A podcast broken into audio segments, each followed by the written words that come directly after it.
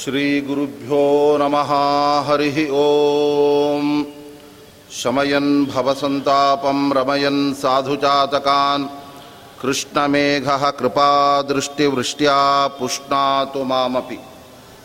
श्रीशादिदेवतारम्भां श्रीमन्मध्वसुमध्यमां साक्षान्मद्गुरुपर्यन्तां वन्दे गुरुपरम्पराम्। अभ्रमं भङ्गरहितम् अजडं विमलं सदा आनन्दतीर्थमतुलं भजे तापत्रयापहं। दुर्वादिध्वान्तरवये वैष्णवेन्दीवरेन्दवे श्रीराघवेन्द्रगुरवे नमः अत्यन्तदयालवे।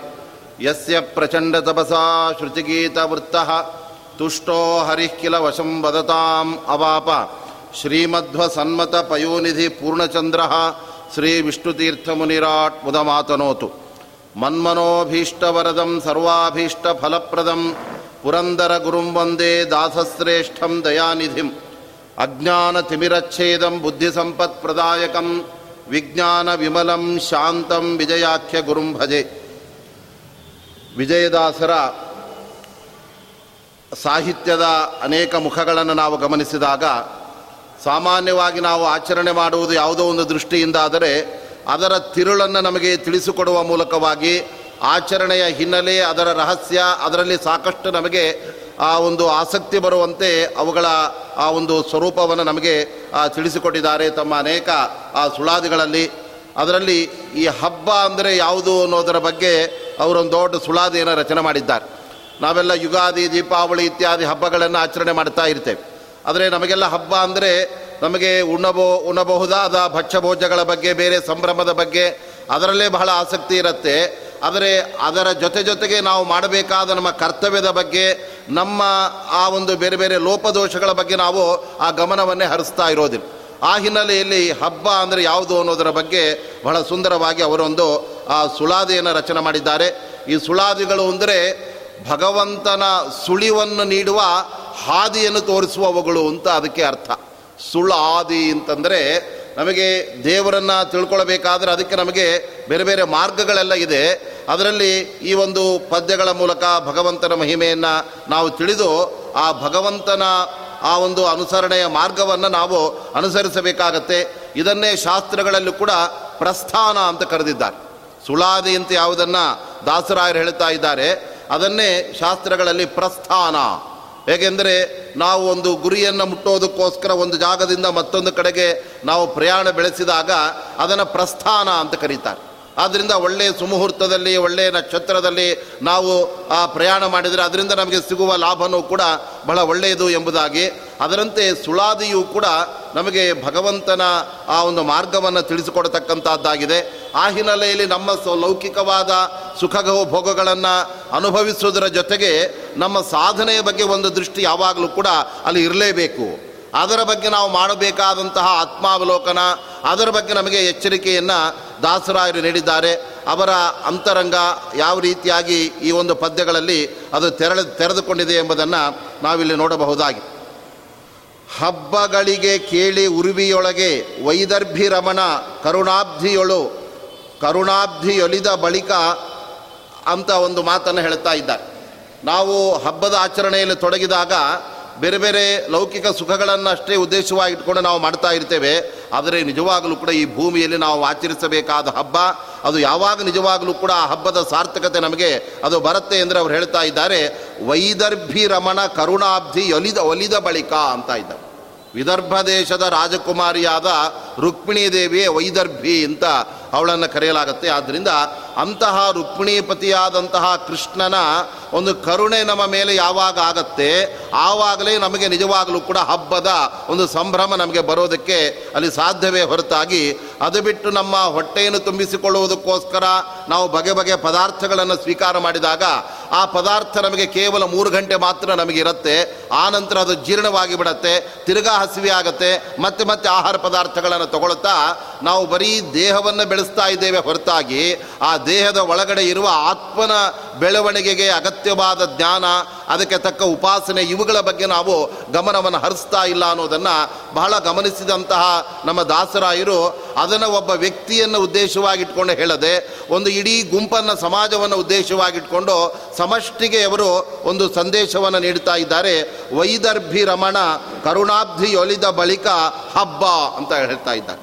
ಅದರಿಂದ ನಮ್ಮ ನಿಜವಾದ ಬದುಕಿನ ಗುರಿ ಏನು ಅಂತ ಹೇಳಿಬಿಟ್ರೆ ಆ ಭಗವಂತನ ಅನುಗ್ರಹವನ್ನು ಪಡೆಯೋದೇ ನಮ್ಮ ಬದುಕಿನ ಬಹಳ ಮುಖ್ಯವಾದಂತಹ ಧ್ಯೇಯವಾಗಿದೆ. ಅದು ಬಿಟ್ಟು ಒಬ್ಬ ವ್ಯಕ್ತಿಯ ಒಂದು ಬದುಕಿನ ಸಾರ್ಥಕತೆ ಯಾವುದರಲ್ಲಿ ಅಡಗಿದೆ? ಒಬ್ಬೊಬ್ಬರು ಒಂದೊಂದು ರೀತಿಯಾಗಿ ಹೇಳ್ಬೋದು. ಬೇಕಾದಷ್ಟು ನಾವು ಬ್ಯಾಂಕ್ ಬ್ಯಾಲೆನ್ಸ್ ಮಾಡಿದರೆ ಅದು ನಿಜವಾಗ್ಲೂ ಕೂಡ ಅವನ ಬದುಕಿನ ಸಾರ್ಥಕತೆ. ಅಥವಾ ಮನೆ ಮೇಲೆ ಮನೆ ಬಿಲ್ಡಿಂಗ್ ಬಿಲ್ಡಿಂಗನ್ನು ಅವನು ಸ್ವಂತ ಮಾಡಿಕೊಂಡಾಗ ಅದರಿಂದ ಅವನಿಗೆ ಬಹಳ ದೊಡ್ಡ ಬದುಕಿನ ಸಾರ್ಥಕತೆ ಅಂತ ಇದೆಲ್ಲ ಲೌಕಿಕವಾದ ದೃಷ್ಟಿಯಿಂದ ಬೇರೆ ಬೇರೆ ಮಜಲಗಳಲ್ಲಿ ಅದು ಸಾರ್ಥಕವೆನಿಸಿದರೂ ಕೂಡ ಇದ್ಯಾವುದು ಕೂಡ ಭಗವಂತನನ್ನು ಒಲಿಸಿಕೊಳ್ಳುವುದಕ್ಕೆ ಈ ಯಾವ ಸಂಪತ್ತುಗಳು ಕೂಡ ಮುಖ್ಯವಾದದ್ದಲ್ಲ. ಆದ್ದರಿಂದ ನಮ್ಮ ಕರ್ತವ್ಯಗಳಲ್ಲಿ ಹಂತ ಹಂತದಲ್ಲೂ ಕೂಡ ನಮ್ಮ ಸಾಧನೆಯನ್ನು ಮತ್ತಷ್ಟು ಬಲಪಡಿಸಿಕೊಂಡು ನಾವು ಯಾಕೆ ಇನ್ನೂ ಕೂಡ ಭಗವಂತನ ಒಲಮೆಯನ್ನು ಪಡಿತಾ ಇಲ್ಲ? ನಮಗೆ ಎಲ್ಲದರಲ್ಲೂ ಕೂಡ ಆಸಕ್ತಿ ಇದೆ. ಆದರೆ ಭಗವಂತನ ಪೂಜೆ, ಪ್ರವಚನ ಇವುಗಳ ಬಗ್ಗೆ ನಮಗೆ ದಿವ್ಯವಾದ ಅನಾಸಕ್ತಿ ಇರುತ್ತೆ. ಆದ್ದರಿಂದ ಇದರಿಂದ ನಮಗೆ ಯಾವುದೋ ಒಂದು ರೀತಿಯ ರೋಗ ಬಡಿದುಕೊಂಡು ಬಿಟ್ಟಿದೆ. ಅದಕ್ಕೋಸ್ಕರ ಆವ ರೋಗವು ಎನಗೆ ದೇವ ಧನ್ವಂತರಿ ಅಂತ ಜಗನ್ನಾಥದಾಸರು ಒಂದು ಕಡೆ ಹೇಳ್ತಾ ಇದ್ದಾರೆ. ನಮಗೆ ಬೇರೆ ಎಲ್ಲದರ ಬಗ್ಗೆ ಆಸಕ್ತಿ ಇದೆ, ಆದರೆ ಆಧ್ಯಾತ್ಮಿಕ ವಿಚಾರ ಅಂದರೆ ಅದರ ಬಗ್ಗೆ ನಮಗೆ ಅಲರ್ಜಿ. ಅದರಲ್ಲಿ ಅನಾಸಕ್ತಿಯನ್ನು ನಾವು ಪಡಿತಾ ಇರ್ತೇವೆ. ಆದ್ದರಿಂದ ಈ ಒಂದು ರೋಗವನ್ನು ಪರಿಹಾರ ಮಾಡುವ ಧನ್ವಂತರಿಗೆ ನಾವು ಮರೆ ಹೋಗಬೇಕು ಅಂತ ದಾಸರಾಯರು ಹೇಳ್ತಾ ಇದ್ದಾರೆ. ಇವತ್ತು ನಿಜವಾಗಲೂ ಕೂಡ ಧನ್ವಂತರಿ ದೇವರು ಅವತಾರ ಮಾಡಿದ ದಿನ. ಧನ್ವಂತರಿಯ ಜಯಂತಿ ಅಂತ ಇವತ್ತು ನಾವು ಕರಿತಾ ಇದ್ದೇವೆ. ಆದ್ದರಿಂದ ಯಾರ ಸ್ಮರಣೆ ಮತ್ತು ಆ ಅವರ ನೆನಪಿನಿಂದ ನಮ್ಮ ಬದುಕಿನಲ್ಲಿ ಗೆಲುವು, ಜಯ ಅನ್ನೋದು ದೊರಕತ್ತೆ. ಅವರ ಒಂದು ಹುಟ್ಟುಹಬ್ಬವನ್ನು ಆಚರಣೆ ಮಾಡುವಾಗ ಅದಕ್ಕೆ ಸಂಸ್ಕೃತದಲ್ಲಿ ಜಯಂತಿ ಅಂತ ಅದನ್ನು ಕರಿತಾ ಇದ್ದಾರೆ. ಯಾಕೆಂದರೆ ಜಯಂ ತನುತೆ ಇತಿ ಜಯಂತಿ. ನಾವು ದುಷ್ಟರ ಸ್ಮರಣೆ ಮಾಡಿದರೆ ನಮಗೆ ಸೋಲೆ ಬರುತ್ತೆ. ಅಲ್ಲಿ ಯಾವತ್ತೂ ಕೂಡ ಗೆಲುವು ಬರೋದಕ್ಕೆ ಅಲ್ಲಿ ಸಾಧ್ಯ ಇಲ್ಲ. ಆದರೆ ಭಗವದ್ಭಕ್ತರನ್ನು, ಭಗವಂತನ ಹಲವು ವಿಭೂತಿ ರೂಪಗಳನ್ನು ನಾವು ಸ್ಮರಣೆ ಮಾಡಿದಾಗ ಅದರಿಂದ ನಮ್ಮ ಸಾಧನೆಗೆ ಬರಬಹುದಾದ ಅಡೆತಡೆಗಳನ್ನು ದೂರ ಮಾಡಿ ಆ ಸಾಧನೆಯಲ್ಲಿ ಗೆಲುವನ್ನು ನಾವು ಪಡೆಯೋದಕ್ಕೆ ಅಲ್ಲಿ ಸಾಧ್ಯವಾಗುತ್ತೆ. ಆ ದೃಷ್ಟಿಯಿಂದ ಧನ್ವಂತರಿ ರೂಪಿಯಾದ ಭಗವಂತ ಅವತಾರ ಮಾಡಿದ ಪರಮ ಪವಿತ್ರವಾದ ದಿನವೇ ಈ ಒಂದು ತ್ರಯೋದಶಿಯ ಒಂದು ದಿನವಾಗಿರತಕ್ಕಂಥದ್ದಾಗಿದೆ ಸಮುದ್ರ ಮಥನದ ಸಂದರ್ಭದಲ್ಲಿ ಭಗವಂತ ಅವತಾರವನ್ನು ಮಾಡಿ ಆ ಅಮೃತವನ್ನೇ ಕೈಯಲ್ಲಿ ಹಿಡ್ಕೊಂಡು ಬಂದುಬಿಟ್ಟಿದ್ದಾನೆ. ಭಗವಂತನ ಆ ಬಗೆಯ ಸ್ವರೂಪವನ್ನು ಬಹಳ ಸುಂದರವಾಗಿ ಜಗನ್ನಾಥದಾಸರು ತಮ್ಮ ತತ್ವಸುವಾಲಿಯಲ್ಲಿ ಹೇಳ್ತಾ ಇದ್ದಾರೆ. ಈ ಧನ್ವಂತರಿಯ ಒಂದು ಪ್ರಾದುರ್ಭಾವ, ಅನಂತರ ಅವನ ಕಣ್ಣಿನಿಂದ ಉದ್ಭವಿಸಿದಂತಹ ಏನು ಆ ಪರಮ ಪವಿತ್ರವಾದಂತಹ ತುಳಸಿ ಇದ್ದಾಳೆ, ಅವಳ ಜನನವನ್ನು ಕೂಡ ಬಹಳ ಸುಂದರವಾಗಿ ಅವರು ಹೇಳ್ತಾರೆ. ತತ್ವಸುವಾಲಿ ಅಂತ ಅದರಲ್ಲಿ ಜಗನ್ನಾಥದಾಸರು ಹೇಳ್ತಕ್ಕಂಥ ಮಾತು. ಕಮಲಾಕ್ಷನ ಅಮಲ, ಕಜ್ಜಲ, ಬಿಂದು, ಪೀಯೂಷ, ಕಲಶದಿ, ಬೀಳೆ, ನೀ ಜನಿಸಿದೆ, ಜನಸಿ ಶ್ರೀ ತುಳಸಿ ನೀ ಎಂದು ಕರೆಸಿದಿ ಅಂತ ಹೇಳುವಾಗ ಮೊಟ್ಟ ಮೊದಲನೇದಾಗಿ ಭಗವಂತನ ಧನ್ವಂತರಿಯ ಅವತಾರವಾಗಿ ಬಿಟ್ಟಾಗ ಆಯುರ್ವೇದ ದೃಗಿ ದೃಗಿಜ್ಯ ಭಾಕ್ ಅಂತ ಎಲ್ಲ ಆಯುರ್ವೇದದ ದ್ರಷ್ಟಾರನೇ ಸ್ವಾಮಿಯಾಗಿ ಭಗವಂತ ಧನ್ವಂತರಿಯಾಗಿ ಅವತಾರ ಮಾಡ್ತಾ ಇದ್ದ ಯಾಕೆ ಧನ್ವಂತರಿ ಅವತಾರವಾಗಿದೆ ಅಂತಂದರೆ ನಾವು ದೇವರಿಗೆ ಅರ್ಪಣೆ ಮಾಡದೇ ಇರುವ ಯಾವುದನ್ನು ಕೂಡ ಪದಾರ್ಥವನ್ನು ಸ್ವೀಕಾರ ಮಾಡಬಾರದು ಅಂತ ಶಾಸ್ತ್ರ ಹೇಳ್ತಾ ಇತ್ತು ಅನರ್ಪಿತಂ ಹರೇ ಹೇ ನೈವ ಗ್ರಾಹ್ಯಂ ಅಂತ ಹೇಳಿಬಿಟ್ಟು. ಆದರೆ ಎಲ್ಲ ಸಂದರ್ಭದಲ್ಲೂ ನಾವು ಮಾಡಿದ ಪದಾರ್ಥಗಳನ್ನು ದೇವರಿಗೆ ನೈವೇದ್ಯ ಮಾಡಲಿಕ್ಕೆ ಆಗೋದಿಲ್ಲ. ಅದರಲ್ಲೂ ಕೂಡ ನಮಗೇನಾದರೂ ರೋಗ ರುಜಿನಗಳು ಬಂದಾಗ ಆವಾಗ ಔಷಧವನ್ನು ನಾವು ತೆಗೆದುಕೊಳ್ಳಬೇಕಾಗತ್ತೆ. ಆದರೆ ಔಷಧವನ್ನು ನಾವು ದೇವರಿಗೆ ನೈವೇದ್ಯ ಮಾಡುವ ಬಗೆ ಹೇಗೆ? ಯಾಕೆಂದರೆ ಯಾರಿಗೆ ರೋಗ ಇದೆಯೋ ಅವರು ಔಷಧವನ್ನು ತಗೊಳ್ಬೇಕು. ಭಗವಂತನಿಗೆ ನಾವು ಔಷಧವನ್ನು ನಿವೇದನೆ ಮಾಡಲಿಕ್ಕೆ ಅವನಿಗೆ ಯಾವ ರೋಗವೇ ಇಲ್ವಲ್ಲ.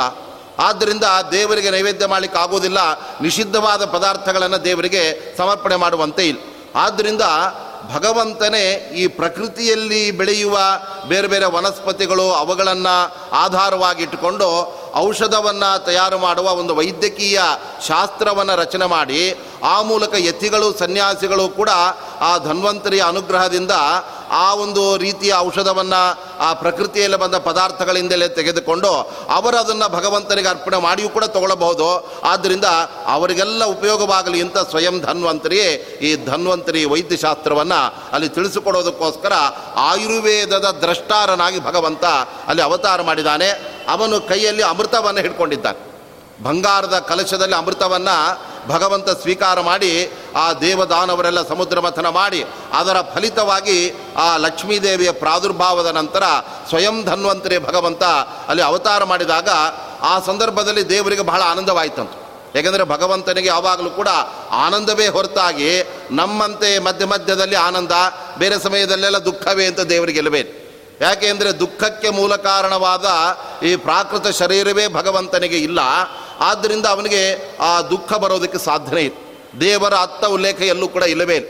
ಕೃಷ್ಣಾವತಾರದಲ್ಲಿ ಭಗವಂತ ಒಂದೆರಡು ಕಡೆ ಅತ್ತ ಉಲ್ಲೇಖವನ್ನು ಭಾಗವತ ಮಾಡುತ್ತೆ. ಆದರೆ ಭಗವಂತ ದುಃಖದಿಂದ ಅವನು ಅತ್ತದ್ದನ್ನು ಅಲ್ಲೂ ಕೂಡ ಹೇಳ್ತಾ ಇಲ್ಲ.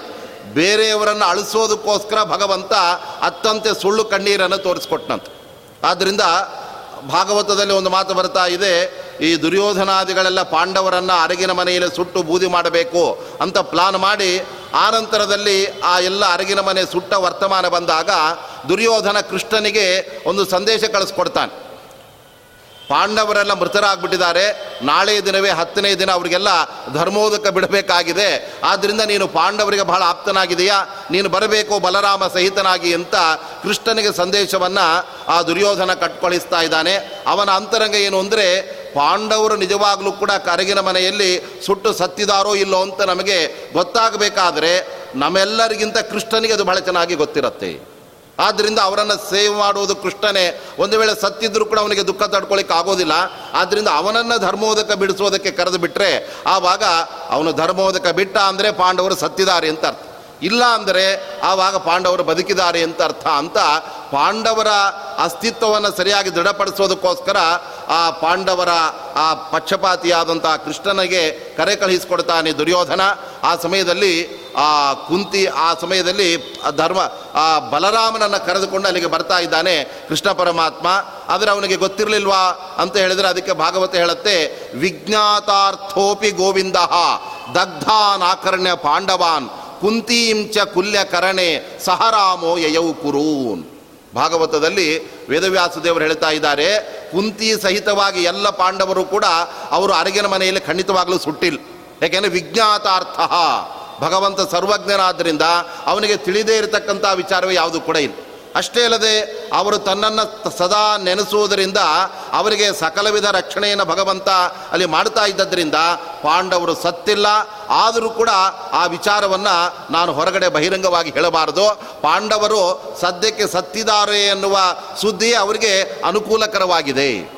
ಮುಂದೆ ದುರ್ಯೋಧನಾದಿಗಳಿಂದ ಅವರಿಗೆ ಭಯ ಕಡಿಮೆಯಾಗತ್ತೆ ಅಂತ ಎಲ್ಲವನ್ನ ಬಲ್ಲ ಸರ್ವಜ್ಞ ಮೂರ್ತಿಯಾಗಿದ್ದರೂ ಕೂಡ ಭಗವಂತ ದಗ್ಧಾನಾಕರ್ಣ್ಯ ಪಾಂಡವಾನ್. ಪಾಂಡವರೆಲ್ಲ ಅರಿಗಿನ ಮನೆಯಲ್ಲಿ ಸುಟ್ಟು ಹೋದರು ಅಂತ ಕೇಳಿ ಕಣ್ಣೀರನ್ನು ಸುರಿಸ್ತಾ ಆ ಬಲರಾಮನ ಜೊತೆಗೆ ಅಲ್ಲಿಗೆ ಬಂದಿದ್ದಾನೆ ಹಸ್ತಿನಾವತಿಗೆ ಕೃಷ್ಣ ಪರಮಾತ್ಮ. ಆವಾಗ ದುರ್ಯೋಧನ ಅಂದ್ಕೊಂಡ, ಓ ಕೃಷ್ಣನು ಕೂಡ ಪಾಂಡವರಿಗೆ ಧರ್ಮೋದಕ್ಕೆ ಬಿಡೋದಕ್ಕೆ ಬಂದಿದ್ದಾನೆ ಅಂತಂದರೆ ಹಾಗಾದರೆ ಪಾಂಡವರು ನಿಜವಾಗಲೂ ಕೂಡ ಅವರು ಸತ್ತೇ ಹೋಗಿದ್ದಾರೆ ಅಂತ ಅವನು ಭಾವಿಸ್ತಾ ಇದ್ದಾನೆ. ಆ ಸಂದರ್ಭದಲ್ಲಿ ದೇವರ ಕಣ್ಣೀರನ್ನು ಸುರಿಸಿದ್ದಿದೆ. ಆದರೆ ಕೃಷ್ಣನಿಗೆ ನಿಜವಾಗಲೂ ಕೂಡ ದುಃಖ ಇಲ್ಲವೇ ಇಲ್ಲ. ಆದರೆ ಪಾಂಡವರ ಆ ದ್ವೇಷ ಮಾಡತಕ್ಕಂತಹ ದುರ್ಯೋಧನಾದಿಗಳನ್ನು ಅಳಿಸಬೇಕು ಅನ್ನೋದಕ್ಕೋಸ್ಕರ ಭಗವಂತೆ ಅತ್ತಂತ, ಭಗವಂತ ಅತ್ತಂತೆ ಅಲ್ಲಿ ನಾಟಕ ಮಾಡಿದ್ದಾನೆ ಹೊರತಾಗಿ ನಿಜವಾಗಲೂ ಕೂಡ. ಅವನಿಗೆ ಯಾವುದೇ ರೀತಿಯಾದ ದುಃಖ ಇಲ್ಲ. ಆದ್ದರಿಂದ ಅಂತಹ ಭಗವಂತನಿಗೆ ನಾವು ಯಾವುದೇ ಸಂದರ್ಭದಲ್ಲಿ ಇತರ ದೋಷಗಳನ್ನು ನಾವು ಚಿಂತನೆ ಮಾಡಲಿಕ್ಕೆ ಆಗೋದಿಲ್ಲ. ಅವನಿಗೆ ರೋಗವಾಗಲಿ ಅಥವಾ ಬೇರೆ ಯಾವುದೇ ಇರೋದಕ್ಕೆ ಸಾಧ್ಯ ಇಲ್ಲ. ಆದ್ದರಿಂದ ಧನ್ವಂತರಿ ಕಣ್ಣಿನಿಂದ ಬಂದ ಆ ಬಾಷ್ಪ ಅಂದರೆ ಅದು ಬರೀ ಆನಂದ ಬಾಷ್ಪ. ಕಮಲಾಕ್ಷನ ಅಮಲ ಕಜ್ಜಲ ಬಿಂದು ಪೀಯೂಷ ಜಲದಿ ಕಲಶದೆ ಬೀಳೆ ಅಂತ ಹೇಳುವಾಗ ದೇವರು ಕಣ್ಣಿಗೆ ಕಾಡಿಗೆಯನ್ನು ಹಚ್ಕೊಂಡಿದ್ದಾನಂತೆ ಧನ್ವಂತರಿ ರೂಪಿಯಾದ ಭಗವಂತ. ಕಾಡಿಗೆಯನ್ನೆಲ್ಲ ಹೆಣ್ಣುಮಕ್ಕಳು ಹಚ್ಕೊಳ್ತಾರೆ ಭಗವಂತ ಏನು ಕಾಡಿಗೆ ಹಚ್ಕೊಂಡಿದ್ದಾನೆ ಅಂತಂದರೆ ದೇವರಿಗೆ ಏನು ಆಭರಣ ತೊಟ್ಟುತ್ತಾ ಧರಿಸ್ತಾ ಇದ್ದಾನೆ, ಅದೆಲ್ಲವೂ ದೇವರಿಗೆ ಶೋಭೆಯನ್ನು ತಂದು ಕೊಟ್ಟೇ ಕೊಡತ್ತೆ. ಅದರಿಂದ ಭಗವಂತನಿಗೆ ಯಾವತ್ತೂ ಕೂಡ ಇದು ಸ್ತ್ರೀಯರು ಧರಿಸುವ ಆಭರಣ, ಇದು ಭಗವಂತನಿಗೆ ಉಚಿತ ಅಲ್ಲ ಅಂತ ಹೇಳಿಕ್ಕೆ ಸಾಧ್ಯ ಆಗೋದಿಲ್ಲ. ಯಾಕೆಂದರೆ ಕೃಷ್ಣ ಪರಮಾತ್ಮನನ್ನು ವರ್ಣನೆ ಮಾಡಬೇಕಾದ್ರೆ ದೇವರು ಹೇಗಿದ್ದಾನೆ ಅಂದರೆ ನಾಸಾಗ್ರೆ ನವಮೌಕ್ತಿಕಂ ಕರತಲೆ ವೇಣುಂ ಕರೆ ಕಂಕಣಂ ಅಂತ ಒಂದು ಕಡೆ ಕೃಷ್ಣನ ಧ್ಯಾನ ಶ್ಲೋಕವನ್ನು ಹೇಳುವಾಗ ಅಲ್ಲಿ ಹೇಳ್ತಾ ಇದ್ದಾರೆ, ಶ್ರೀ ಕೃಷ್ಣ ಪರಮಾತ್ಮ ಬರೀ ಕಾಡಿಗೆ ಮಾತ್ರ ಹಚ್ಕೊಳ್ಳೋದಲ್ಲ ರೀ, ಅವನ ಮೂಗಿಗೆ ಒಂದು ಮೂಗುತಿಯನ್ನು ಕೂಡ ಧಾರಣೆ ಮಾಡಿದ್ದಾನೆ. ಎಲ್ಲಾದರೂ ಗಂಡಸರು ಮೂಗುಬಟ್ಟನ್ನು, ಮೂಗುತಿಯನ್ನು ಧರಿಸೋದನ್ನು ನಾವು ನೋಡ್ಲಿಕ್ಕೆ ಸಾಧ್ಯ ಇಲ್ಲ. ಆದರೆ ಭಗವಂತ ಕೃಷ್ಣ ಮಾತ್ರ ನಾಸಾಗ್ರೆ ನವಮೌಕ್ತಿಕಂ ಅಂತ ಇದ್ದಾರೆ. ಆ ಕೃಷ್ಣನ ನೀಳವಾದ ಉದ್ದನೆಯ ಮೂಗಿನ ಆ ಮಧ್ಯಭಾಗದಲ್ಲಿ ಹೊಸದಾದಂತಹ ನತ್ತು ಅಲ್ಲಿದೆ. ಆ ನತ್ತನ್ನು ದೇವರು ಧರಿಸ್ತಾನೆ, ಅದೇ ಥರ ಕಾಡಿಯನ್ನು ಕೂಡ ಧರಿಸ್ತಾನೆ. ಅದರಿಂದ ಭಗವಂತನಿಗೆ ಯಾವುದೇ ಸಂದರ್ಭದಲ್ಲಿ ಇಂಥದ್ದು ಆಗತ್ತೆ, ಇಂಥದ್ದು ಆಗೋದಿಲ್ಲ ಅಂತ ಹೇಳೋದಕ್ಕೆ ಸಾಧ್ಯ ಇಲ್ಲ. ಏಕೆಂದರೆ ಆ ಮೂಗುತಿಗೆ, ಆ ಕಾಡಿಗೆಗಳಿಗೂ ಕೂಡ ತನ್ನ ಸೇವಾ ಭಾಗ್ಯ, ತನ್ನ ಅಂಗಸ್ಪರ್ಶದಿಂದ ಅದಕ್ಕೆ ಮಹತ್ವ ಕೊಡಬೇಕು ಅಂತ ದೇವರದನ್ನು ಆ ಥರ ಧಾರಣೆ ಮಾಡಿಬಿಡ್ತಾ ಇರ್ತಾನೆ. ಅದರಂತೆ ಅಮಲ ಕಜ್ಜಲ ಅಂತ ಇದ್ದಾರೆ. ಆ ದೇವರು ಕಾಡಿಗೆಯನ್ನು ಕಣ್ಣಿಗೆ ಧರಿಸಿ ಆನಂದ ಬಾಷ್ಪವನ್ನು ಧನ್ವಂತರಿ ರೂಪಿಯಾದ ಭಗವಂತ ಸುರಿಸ್ತಾ ಇದ್ದಾನೆ. ಅವನಿಗೆ ಬರೀ ಆನಂದ, ದುಃಖ ಎಂಬುದು ಯಾವತ್ತೂ ಕೂಡ ಯಾವ ಅವತಾರದಲ್ಲೂ ಕೂಡ ಅಲ್ಲಿ ಇಲ್ಲವೇ ಇಲ್ಲ.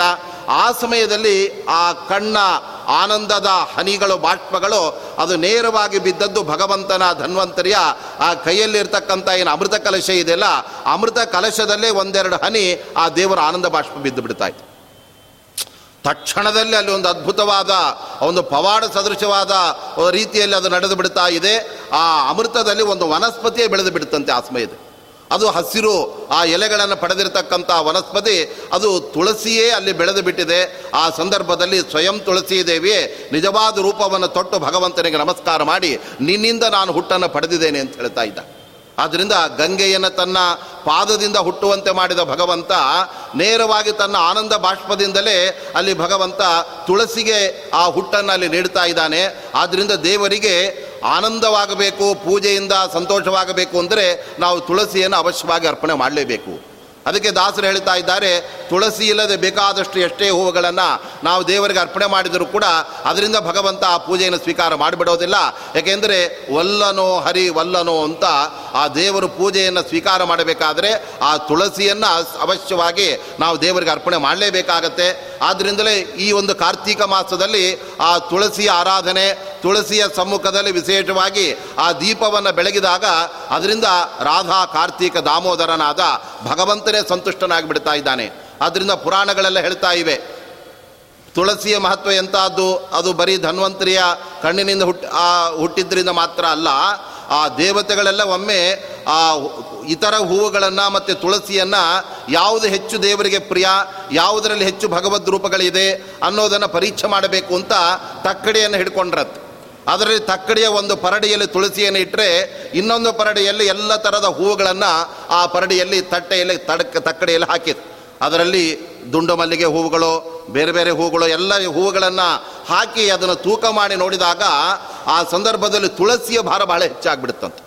ಯಾಕೆ ಅಂದರೆ ಆ ತುಳಸಿಯಲ್ಲಿರುವ ಭಗವಂತನ ವಿಭೂತಿ ರೂಪಗಳು ಅಸಂಖ್ಯವಾಗಿವೆ. ಆದ್ದರಿಂದ ಐದು ಸಾವಿರದ ಮುನ್ನೂರ ಮೂವತ್ತೈದು ಭಗವಂತನ ವಿಭೂತಿ ರೂಪಗಳು ಆ ತುಳಸಿಯಲ್ಲಿವೆ ಹದಿನೇಳು ರೂಪಗಳು, ಐದು ಸಾವಿರದ ಮುನ್ನೂರ ಹದಿನೇಳು ಭಗವಂತನ ಆ ವಿಭೂತಿ ರೂಪಗಳಿದೆ ಅಂತ ಜಗನ್ನಾಥದಾಸರೇ ವಿಭೂತಿ ಸಂಧಿಯಲ್ಲಿ ಒಂದು ಕಡೆ ಹೇಳ್ತಾ ಇದ್ದಾರೆ. ನಾವು ದೇವರಿಗೆ ಅರ್ಪಣೆ ಮಾಡುವ ತುಳಸಿ ಅಂದರೆ ಇದು ಯಾವುದೋ ಜಡವಾದ ತುಳಸಿ, ಇದನ್ನು ದೇವರ ತಲೆ ಮೇಲೆ ಹಾಕಿಬಿಟ್ರೆ ನಮಗೆ ಪುಣ್ಯ ಬರುತ್ತೆ ಅಂತ ತಿಳ್ಕೊಳ್ಬೇಡಿ. ಭಗವಂತ ಆ ಪ್ರತಿಮೆಯಲ್ಲಿ, ಶಾಲಿಗ್ರಾಮದಲ್ಲಿ ನೆಲೆಸಿದಾಗ ಅವನ ಸನ್ನಿಧಾನವೇ ಇರುವ ಒಂದು ಚಿನ್ಮಯವಾದ ವಸ್ತುವನ್ನೇ ದೇವರಿಗೆ ಅರ್ಪಣೆ ಮಾಡಬೇಕು. ಆವಾಗ ಭಗವಂತನಿಗೆ ತೃಪ್ತಿ ಆಗತ್ತೆ. ಆ ತುಳಸಿಯಲ್ಲಿ ಭಗವಂತನದ್ದೇ ಐದು ಸಾವಿರದ ಮುನ್ನೂರ ಹದಿನೇಳು ವಿಭೂತಿ ರೂಪಗಳಿದೆ. ಆ ಎಲ್ಲ ಭಗವದ್ ರೂಪಗಳ ಒಂದು ಸನ್ನಿಧಾನದಿಂದ ಆ ತುಳಸಿಯ ಭಾರ ಅಲ್ಲಿ ಹೆಚ್ಚಾಗ್ಬಿಟ್ಟಿದೆ. ಉಳಿದ ಹೂವುಗಳೆಲ್ಲ ಇರತಕ್ಕಂತಹ ಆ ತಕ್ಕಡೆ ಏನಿದೆಲ್ಲ ಅದು ಭಾರ ಕಡಿಮೆ ಆಗಿಬಿಡ್ತೋ. ಆ ತುಳಸಿಗೆ ಆ ಶ್ರೇಷ್ಠತೆ ಎಂಬುದು ಬಂದುಬಿಟ್ಟಿದೆ. ಆವಾಗ ಎಲ್ಲ ದೇವತೆಗಳು ತುಳಸಿ ಅಂತ ನಾಮಕರಣ ಮಾಡಿದ್ರಂತೆ. ಯಾಕೆ ಅಂದರೆ ಬೇರೆ ಬೇರೆ ಸಸ್ಯಗಳೆಲ್ಲ ನಮಗೆ ಹೂವನ್ನು ಕೊಡಬಹುದು. ಆದರೆ ಈ ತುಳಸಿ ಎಂಬ ಸಸಿ ಇದೆಯಲ್ಲ, ಇದರಲ್ಲಿ ತುಂಬ ಭಗವದ್ ರೂಪಗಳು ಇರೋಣದ್ರಿಂದ ಇದಕ್ಕೆ ನಾವು ತುಲನೆ ಮಾಡಲಿಕ್ಕೆ ಆಗೋದಿಲ್ಲ. ತುಲಾ ಅಂದರೆ ಅದು ಈ ರೀತಿಯಾದ ತಕ್ಕಡಿ ಅಂತ ಅರ್ಥ ಸಂಸ್ಕೃತದಲ್ಲಿ. ತುಳಸಿ ಅನ್ನತಕ್ಕಂಥ ಹೆಸರು ಕೂಡ ಆ ತುಲೆಯನ್ನು, ತಕ್ಕಡಿಯನ್ನು ಹಿಡಿದು ಉಳಿದ ಹೂಗಳನ್ನು ಮತ್ತು ತುಳಸಿಯನ್ನು ಅಲ್ಲಿ ವಿಶೇಷವಾಗಿ ಅದನ್ನು ಸಮತೋಲನ ನಡೆಸಿ ಅದರ ಸಾಮೆ ಎಂಥದ್ದು ಅಂತ ಯೋಚನೆ ಮಾಡಿದಾಗ ಆ ತುಳಸಿಗೆ ಬಹಳ ಮಹತ್ವ ಬಂದದ್ದರಿಂದ ಇದು ತುಲನೆ ಇಲ್ಲದ ಸಸಿ ಅದೇ ತುಳಸಿ ಅಂತ ಆಗ್ಬಿಟ್ಟು ಆದ್ದರಿಂದ ಅಂತಹ ತುಳಸಿಗೆ ಸರಿಯಾಗಿ ಒಂದು ಪರ್ಯಾಯವಾದದ್ದು ಯಾವುದು ಕೂಡ ಇಲ್ಲವೇ ಇಲ್ಲ. ಅದಕ್ಕೆ ವೇದವ್ಯಾಸ ದೇವರ ಬಗ್ಗೆ ವರ್ಣನೆ ಮಾಡುವಾಗ ಸುಮಧ್ವಜದಲ್ಲಿ ಒಂದು ಮಾತು ಬರ್ತಾ ಇದೆ. ವೇದವ್ಯಾಸ ದೇವರು ಕೂಡ ದೇವರಿಗೆ ಅರ್ಪಣೆ ಮಾಡಿದ ತುಳಸಿಗಳನ್ನು ತಮ್ಮ ಕಿವಿಯಲ್ಲಿ ಇಟ್ಕೊಳ್ತಾ ಇದ್ರಂತೆ. ನಾವೆಲ್ಲ ದೇವರಿಗೆ ಅರ್ಪಣೆ ಮಾಡಿದ ಆ ಗಂಧ, ತುಳಸಿ ಇವುಗಳನ್ನೆಲ್ಲ ನಾವು ಕೂಡ ಧಾರಣೆ ಮಾಡಬೇಕು. ಯಾಕೆ ಅಂದರೆ ತ್ವದುಚ್ಛಿಷ್ಟಾಶಿನ ಸಂತಹ ತವ ಮಾಯಾಂ ಜಯೇಮಹಿ ಅಂತ ಭಾಗವತ ಹೇಳ್ತಾ ಇತ್ತು ನಾವೆಲ್ಲ ದೇವರಿಗೆ ಏನನ್ನು ಅರ್ಪಣೆ ಮಾಡ್ತೇವೆ ಅದೆಲ್ಲವನ್ನು ನಾವು ಕೂಡ ಮತ್ತೆ ಅದನ್ನು ಸೇವನೆ ಮಾಡಿದಾಗ, ದೇವರಿಗೆ ಹಚ್ಚಿದ ಗಂಧ, ಅದು ದೇವರಿಗೆ ನಮಗೆ ಹಾಕಬೇಕು ಅಂತ ನಮಗೆ ಪೌಡ್ರೇ ಇದೆ, ದೇವರ ಗಂಧ ಬೇಡ ಅಂತ ಬಿಟ್ಬಿಡೋದಲ್ಲ. ಆ ದೇವರಿಗೆ ಅರ್ಪಿಸಿದ ಗಂಧ, ಅದೇ ಥರ ತುಳಸಿ ಅದೆಲ್ಲವನ್ನು ಕೂಡ ನಾವು ಧಾರಣ ಮಾಡಿದಾಗ, ಆ ಭಗವಂತನ ಸ್ಪರ್ಶವನ್ನು ಪಡೆದ, ಆ ಪದಾರ್ಥ ನಮ್ಮ ದೇಹಕ್ಕೆ ಸ್ಪರ್ಶವಾದಾಗ, ಅದರಿಂದ ದೇಹದಲ್ಲಿ ಒಂದು ವಿಶಿಷ್ಟವಾದ ಒಂದು ಸಂಸ್ಕಾರ ಉಂಟಾಗತ್ತೆ. ಅದನ್ನು ದಿನನಿತ್ಯ ಮಾಡ್ತಾ ಹೋದಾಗ ಆ ದೇವರಲ್ಲಿ ಆಸಕ್ತಿ ಜಾಸ್ತಿ ಬರಕ್ಕೆ ಶುರುವಾಗುತ್ತೆ. ಭಗವಂತನ ಮಹಿಮೆಯನ್ನು ಕೇಳಬೇಕೋ, ಅವನಲ್ಲಿ ಹೆಚ್ಚು ಭಕ್ತಿಯನ್ನು ಮಾಡಬೇಕು ಅನ್ನುವ ಆ ಎಲ್ಲ ಭಾವನೆಗಳು ನಮಗೆ ಬರೋದಕ್ಕೆ ಕಾರಣ ಏನು ಅಂದರೆ ದೇವರಿಗೆ ನಿವೇದನೆ ಮಾಡಿದ ಅನ್ನವನ್ನು ನಾವು ಸ್ವೀಕಾರ ಮಾಡಿದಾಗ, ಅದೇ ಥರ ದೇವರಿಗೆ ಅರ್ಪಿಸಿದ ಹೂ ತುಳಸಿಗಳನ್ನು ನಾವು ವಿಶೇಷವಾಗಿ ಸೇವನೆ ಮಾಡಿದಾಗ, ಅದರಿಂದ ತವ ಮಾಯಾಂಜಯೇ ಮಹಿ. ಆ ಭಗವಂತ ನಮಗೇನು, ಅವನಿಗೂ ಮತ್ತು ನಮಗೂ ಮಧ್ಯದಲ್ಲಿ ಒಂದು ತಡೆಯನ್ನು ಹಾಕ್ಬಿಟ್ಟಿದ್ದಾನೆ. ಅಜ್ಞಾನವೆಂಬ ಒಂದು ಕರ್ಟನನ್ನು ಭಗವಂತ ಹಾಕಿ ಅದರ ಆಚೆ ಅವನಿದ್ದಾನೆ. ಈ ಕಡೆ ನಾವಿದ್ದೇವೆ. ನಾವು ದೇವರನ್ನೇ ಮರೆತು ಎಲ್ಲ ನಮ್ಮ ಸುಖಭೋಗದಲ್ಲಿ, ನಮ್ಮ ದೇಹದ ಒಂದು ಪೋಷಣೆಯಲ್ಲಿ ನಾವು ತೊಡಗಿಬಿಟ್ಟಿದ್ದೇವೆ. ಆದರೆ ಈ ಅಜ್ಞಾನದ ಒಂದು ಕರಟನ್ನು ಸರಿಯಬೇಕಾಗಿದ್ದರೆ, ಆ ಈ ಥರದ ಭಗವಂತನ ನಿವೇದಿತ ಪದಾರ್ಥಗಳನ್ನು ಸ್ವೀಕಾರ ಮಾಡಿದಾಗ ನಮಗೆ ಭಗವಂತ ಆ ಎಲ್ಲ ಅಜ್ಞಾನದ ಪರೆಯನ್ನು, ತೆರೆಯನ್ನು ಅವನು ಸರಿಸಿಬಿಡ್ತಾನೆ. ಆಮೇಲೆ ಭಗವಂತನ ನಿಜವಾದ ಜ್ಞಾನ, ಅವನ ಅರಿವು ನಮಗೆ ಅಲ್ಲಿ ಬರುತ್ತೆ ಎನ್ನತಕ್ಕಂಥ ದೃಷ್ಟಿಯಿಂದ ಆ ತುಳಸಿ ಅದು ದೇವರ ಒಂದು ನಿರ್ಮಾಲ್ಯವನ್ನು ಸ್ವತಃ ವೇದವ್ಯಾಸ ದೇವರೇ ಕಿವಿಯಲ್ಲಿ ಇಟ್ಕೊಳ್ತಾ ಇದ್ರಂತೆ. ಆ ಸಂದರ್ಭದಲ್ಲಿ ತುಳಸಿ ದೇವಿಯೇ ಗುಟ್ಟಾಗಿ ವೇದವ್ಯಾಸ ದೇವರ ಕಿವಿಯ ಹತ್ತಿರ ಹೋಗಿ ಒಂದು ಪ್ರಾರ್ಥನೆಯನ್ನು ಸಲ್ಲಿಸ್ತಾ ಇದ್ದಾಳೇನೋ ಅನ್ನುವಂತೆ ಅದು ಕಾಣಿಸ್ತಾ ಇತ್ತು ಅಂತ ಆ ಕಾವ್ಯದಲ್ಲಿ ಒಂದು ಉತ್ಪ್ರೇಕ್ಷೆ ಮಾಡ್ತಾ ಇದ್ದಾರೆ, ಒಂದು ವಿಶಿಷ್ಟವಾದ ವರ್ಣನೆ ಮಾಡ್ತಾ ಇದ್ದಾರೆ. ವೇದವ್ಯಾಸ ದೇವರಿಗೆ ಬೇರೆ ಬೇರೆ ಆ ಹೂಗಳನ್ನು ದೇವರಿಗೆ ಅರ್ಪಣೆ ಮಾಡಿ ಅದೆಲ್ಲವನ್ನು ಕೂಡ ಅವರು ಸ್ವೀಕಾರ ಮಾಡಬಹುದಾಗಿತ್ತು. ಆದರೆ ಎಲ್ಲಾದರೂ ಈ ವೇದವ್ಯಾಸ ದೇವರು ಮಲ್ಲಿಗೆ ಹೂವನ್ನು ತೆಗೆದು ತಮ್ಮ ಕಿವಿಯಲ್ಲಿ ಇಟ್ಕೊಂಡ್ಬಿಟ್ರೆ ಆದ್ದರಿಂದ ಹಾಗಾಗೋದು ಬೇಡ. ಈ ತುಳಸಿಯನ್ನೇ ಯಾವಾಗಲೂ ಕೂಡ ಅವರು ತಮ್ಮ ಕಿವಿಯಲ್ಲಿ ಇಟ್ಕೊಳ್ತಾ ಇರಲಿ ಅಂತ ಹೇಳಿ ಆ ತುಳಸಿ ದೇವಿ ರಹಸ್ಯವಾಗಿ ಬಂದು ಆ ವೇದವ್ಯಾಸ ದೇವರ ಕಿವಿ ಹತ್ರ ಹೇಳ್ತಾ ಇದ್ದಾಳಂತೆ, ಸ್ವಾಮಿ, ನನ್ನನ್ನು ಕೈ ಬಿಡಬೇಡಿ. ನೀವು ನನ್ನನ್ನು ಕೈ ಬಿಟ್ಬಿಟ್ರೆ ಬೇರೆಯವರೆಲ್ಲ ಬಿಟ್ಬಿಡ್ತಾರೆ.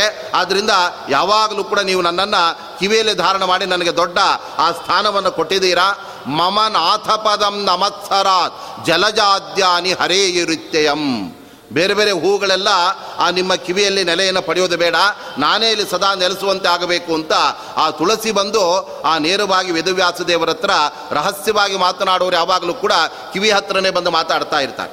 ಕೆಲವರು ಬರೀ ರಹಸ್ಯವಾಗಿ ಮಾತನಾಡೋದಲ್ಲ, ಕಿವಿ ಕಚ್ಚೋದಕ್ಕೆ ಇನ್ನೊಬ್ಬರ ಬಗ್ಗೆ ಚಾಡಿ ಹೇಳೋದಕ್ಕೂ ಕಿವಿ ಹತ್ರವೇ ಬರ್ತಾ ಇರ್ತಾಳೆ. ಅದರಂತೆ ಈ ತುಳಸಿಯೂ ಕೂಡ ಬೇರೆ ಹೂಗಳ ಬಗ್ಗೆ ನೀವು ಇಟ್ಕೊಳ್ಬೇಡಿ ಅಂತ ಚಾಡಿ ಹೇಳುವ ರೀತಿಯಲ್ಲಿ ನನ್ನನ್ನೇ ನೀವು ಧರಿಸಿ ನನಗೆ ಅನುಗ್ರಹ ಮಾಡಿ ಅಂತ ಕೇಳುವ ರೀತಿಯಲ್ಲಿ ಆ ತುಳಸಿಯನ್ನು ಹೊಳೆ ಹೊಳೆಯುವಂತಹದ್ದನ್ನು ಅವರು ಧರಿಸಿದ್ದಾರೆ ಅಂತ ಹೇಳ್ತಾ ಇದ್ದಾರೆ. ಅದೇ ಥರ ಶ್ರೀಮದ್ ಆಚಾರ್ಯರು ಕೂಡ ಅವರು ಪ್ರತಿನಿತ್ಯ ಭಗವಂತನ ಪೂಜೆಯನ್ನೆಲ್ಲ ಮಾಡಿ ಆ ನಂತರದಲ್ಲಿ ಅವರು ಶಿಷ್ಯರಿಗೆಲ್ಲ ಪಾಠ ಹೇಳಬೇಕು ಅಂತ ಬೆಳಗಿನ ಸಮಯದಲ್ಲಿ ತಯಾರಾಗುವಾಗ ಆ ಸಂದರ್ಭದಲ್ಲಿ ಅವರ ಒಬ್ಬ ಶಿಷ್ಯ ಆಗ ತಾನೇ ದೇವರಿಗೆ ಏರಿಸಿದ ಒಳ್ಳೆ ಚೆನ್ನಾಗಿ ಅರಳಿದಂತಹ ತುಳಸಿಯ ಮಾಲೆಯನ್ನು ತಂದು ಶ್ರೀಮದ್ ಆಚಾರ್ಯರ ಕೊರಳಿಗೆ ಹಾಕ್ತಾ ಆ ನಿರ್ಮಾಲ್ಯದ ತುಳಸಿಯನ್ನು ಹಾಕ್ಕೊಂಡೇ ಆ ಸಮಯದಲ್ಲಿ ಶ್ರೀಮದ್ ಆಚಾರ್ಯರು ಅಲ್ಲಿ ಪಾಠವನ್ನು ಹೇಳ್ತಾ ಇದ್ರು. ಆದ್ದರಿಂದ ಅಂತಹ ತುಳಸಿ ಅದು ಭಗವಂತನಿಗೂ ಅತ್ಯಂತ ಪ್ರಿಯವಾಗಿದೆ. ಆ ತುಳಸಿಯನ್ನು ನಾವು ಧಾರಣೆ ಮಾಡುವುದರಿಂದ ನಮ್ಮಲ್ಲೂ ಕೂಡ ಭಗವಂತನ ವಿಶೇಷವಾದ ಆ ಭಕ್ತಿ ಎಂಬತಕ್ಕಂಥದ್ದು ಬೆಳೆದು ಅವನಲ್ಲಿ ಆಸಕ್ತಿಯನ್ನು ನಾವು ಬೆಳೆಸ್ಕೊಳ್ಳಿಕ್ಕಾಗತ್ತೆ. ಅಂತಹ ತುಳಸಿ ಹುಟ್ಟದ್ದು ಅಂದರೆ ಅದು ಭಗವಂತನ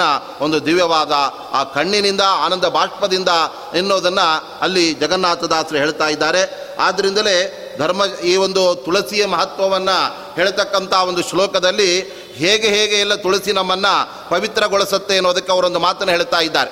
ಯಾದೃಷ್ಟ ನಿಖಿಲಾಗ ಸಂಗ ಸಮನಿ. ನಾವು ತುಳಸಿಯನ್ನು ಪಾಟ್ಗಳಲ್ಲಿ ಬೆಳೆಸಿ ಪ್ರತಿನಿತ್ಯ ಬೆಳಗಿನ ಸಮಯದಲ್ಲಿ ನೀರನ್ನು ಹಾಕುವಾಗ ಆ ತುಳಸಿಯನ್ನು ನೋಡಿಬಿಟ್ರೆ ಸಾಕು. ಅದರಿಂದಲೇ ಯಾದೃಷ್ಟ, ಆ ತುಳಸಿಯ ದರ್ಶನವನ್ನು ನಾವು ಮಾಡಿದ್ದರಿಂದಲೇ ನಮ್ಮ ಎಲ್ಲ ಪಾಪಗಳನ್ನು ಕೂಡ ತುಳಸಿ ದೇವಿ ಕಳೆದು ಬಿಡ್ತಾ ಇದ್ದಾಳೆ. ಯಾಕಂದರೆ ಅವಳಲ್ಲಿ ಅಷ್ಟೊಂದು ಭಗವಂತನ ವಿಭೂತಿ ರೂಪಗಳಿದೆ. ಅಷ್ಟೊಂದು ಭಗವಂತನ ವಿಭೂತಿ ರೂಪಗಳಿಗೆ ನೆಲೆಯಾದ ತುಳಸಿಯ ದರ್ಶನ ಅಂದರೆ ಅದು ಭಗವಂತನ ದರ್ಶನವೇ ನಮಗೆ ಆದದ್ದು ತುಳಸಿಯ ಒಂದು ಅಧಿಷ್ಠಾನದಲ್ಲಿ. ಆದ್ದರಿಂದ ನಿಖಿಲಾಘ ಸಂಘ ಶಮನಿ.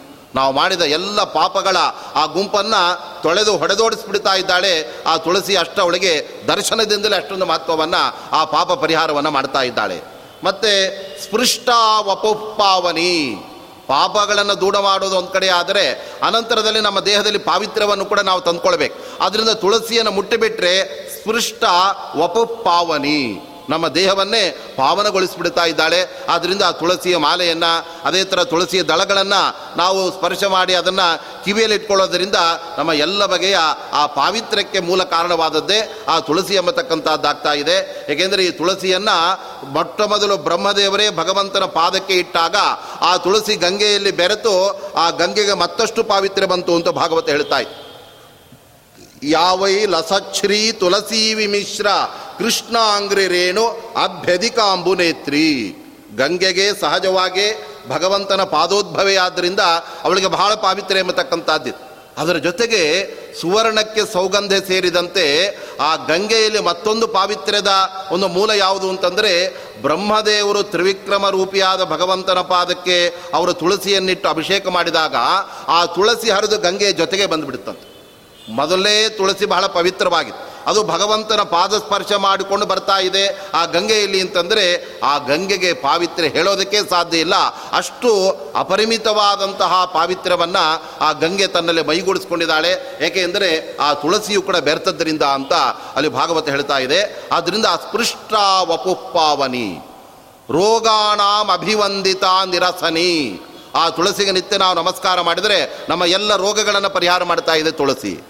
ಯಾಕೆಂದರೆ ಎಲ್ಲ ರೋಗಗಳಿಗೆ ಬೇರೆ ಬೇರೆ ರೀತಿಯಾದಂತಹ ಪಾಪಗಳು ಮೂಲವಾಗಿರುತ್ತೆ. ಆದರೆ ತುಳಸಿಯ ದರ್ಶನ, ಅವಳ ಸ್ಪರ್ಶ, ಅದನ್ನು ದೇವರಿಗೆ ಅರ್ಪಣೆ ಮಾಡೋದು ಇದೆಲ್ಲ ನಾವು ಮಾಡಿದಾಗ ನಮ್ಮ ಪಾಪಗಳೆಲ್ಲ ಹೊರಟು ಹೋದರೆ ರೋಗಗಳು ಬರೋದಕ್ಕೆ ಎಲ್ಲಿ ಹಾದಿ ಇದೆ? ಆದ್ದರಿಂದ ನಮ್ಮ ಎಲ್ಲ ಬಗೆಯ ಆ ಒಂದು ಪಾಪಗಳಿಗೆ ಮೂಲ ನಮ್ಮ ಅಜ್ಞಾನ ಅದರಿಂದಾಗಿ ನಮಗೆ ಆ ಪಾಪಗಳನ್ನು ಮಾಡ್ತಾ ಇರ್ತೇವೆ. ಆದರೆ ತುಳಸಿಯನ್ನು ನಾವು ಸ್ಪರ್ಶ ಮಾಡಿದಾಗ ಅಲ್ಲಿ ನಮಗೆ ಪಾವಿತ್ರ್ಯವನ್ನು ತಂದುಕೊಡೋದರ ಜೊತೆಗೆ ಅಭಿವಂದಿತ ನಿರಸನಿ. ಅವಳಿಗೆ ನಮಸ್ಕಾರ ಮಾಡಿದರೆ ಎಲ್ಲ ರೋಗಗಳನ್ನು ಕೂಡ ಪರಿಹಾರ ಮಾಡ್ತಾ ಇದ್ದಾಳೆ.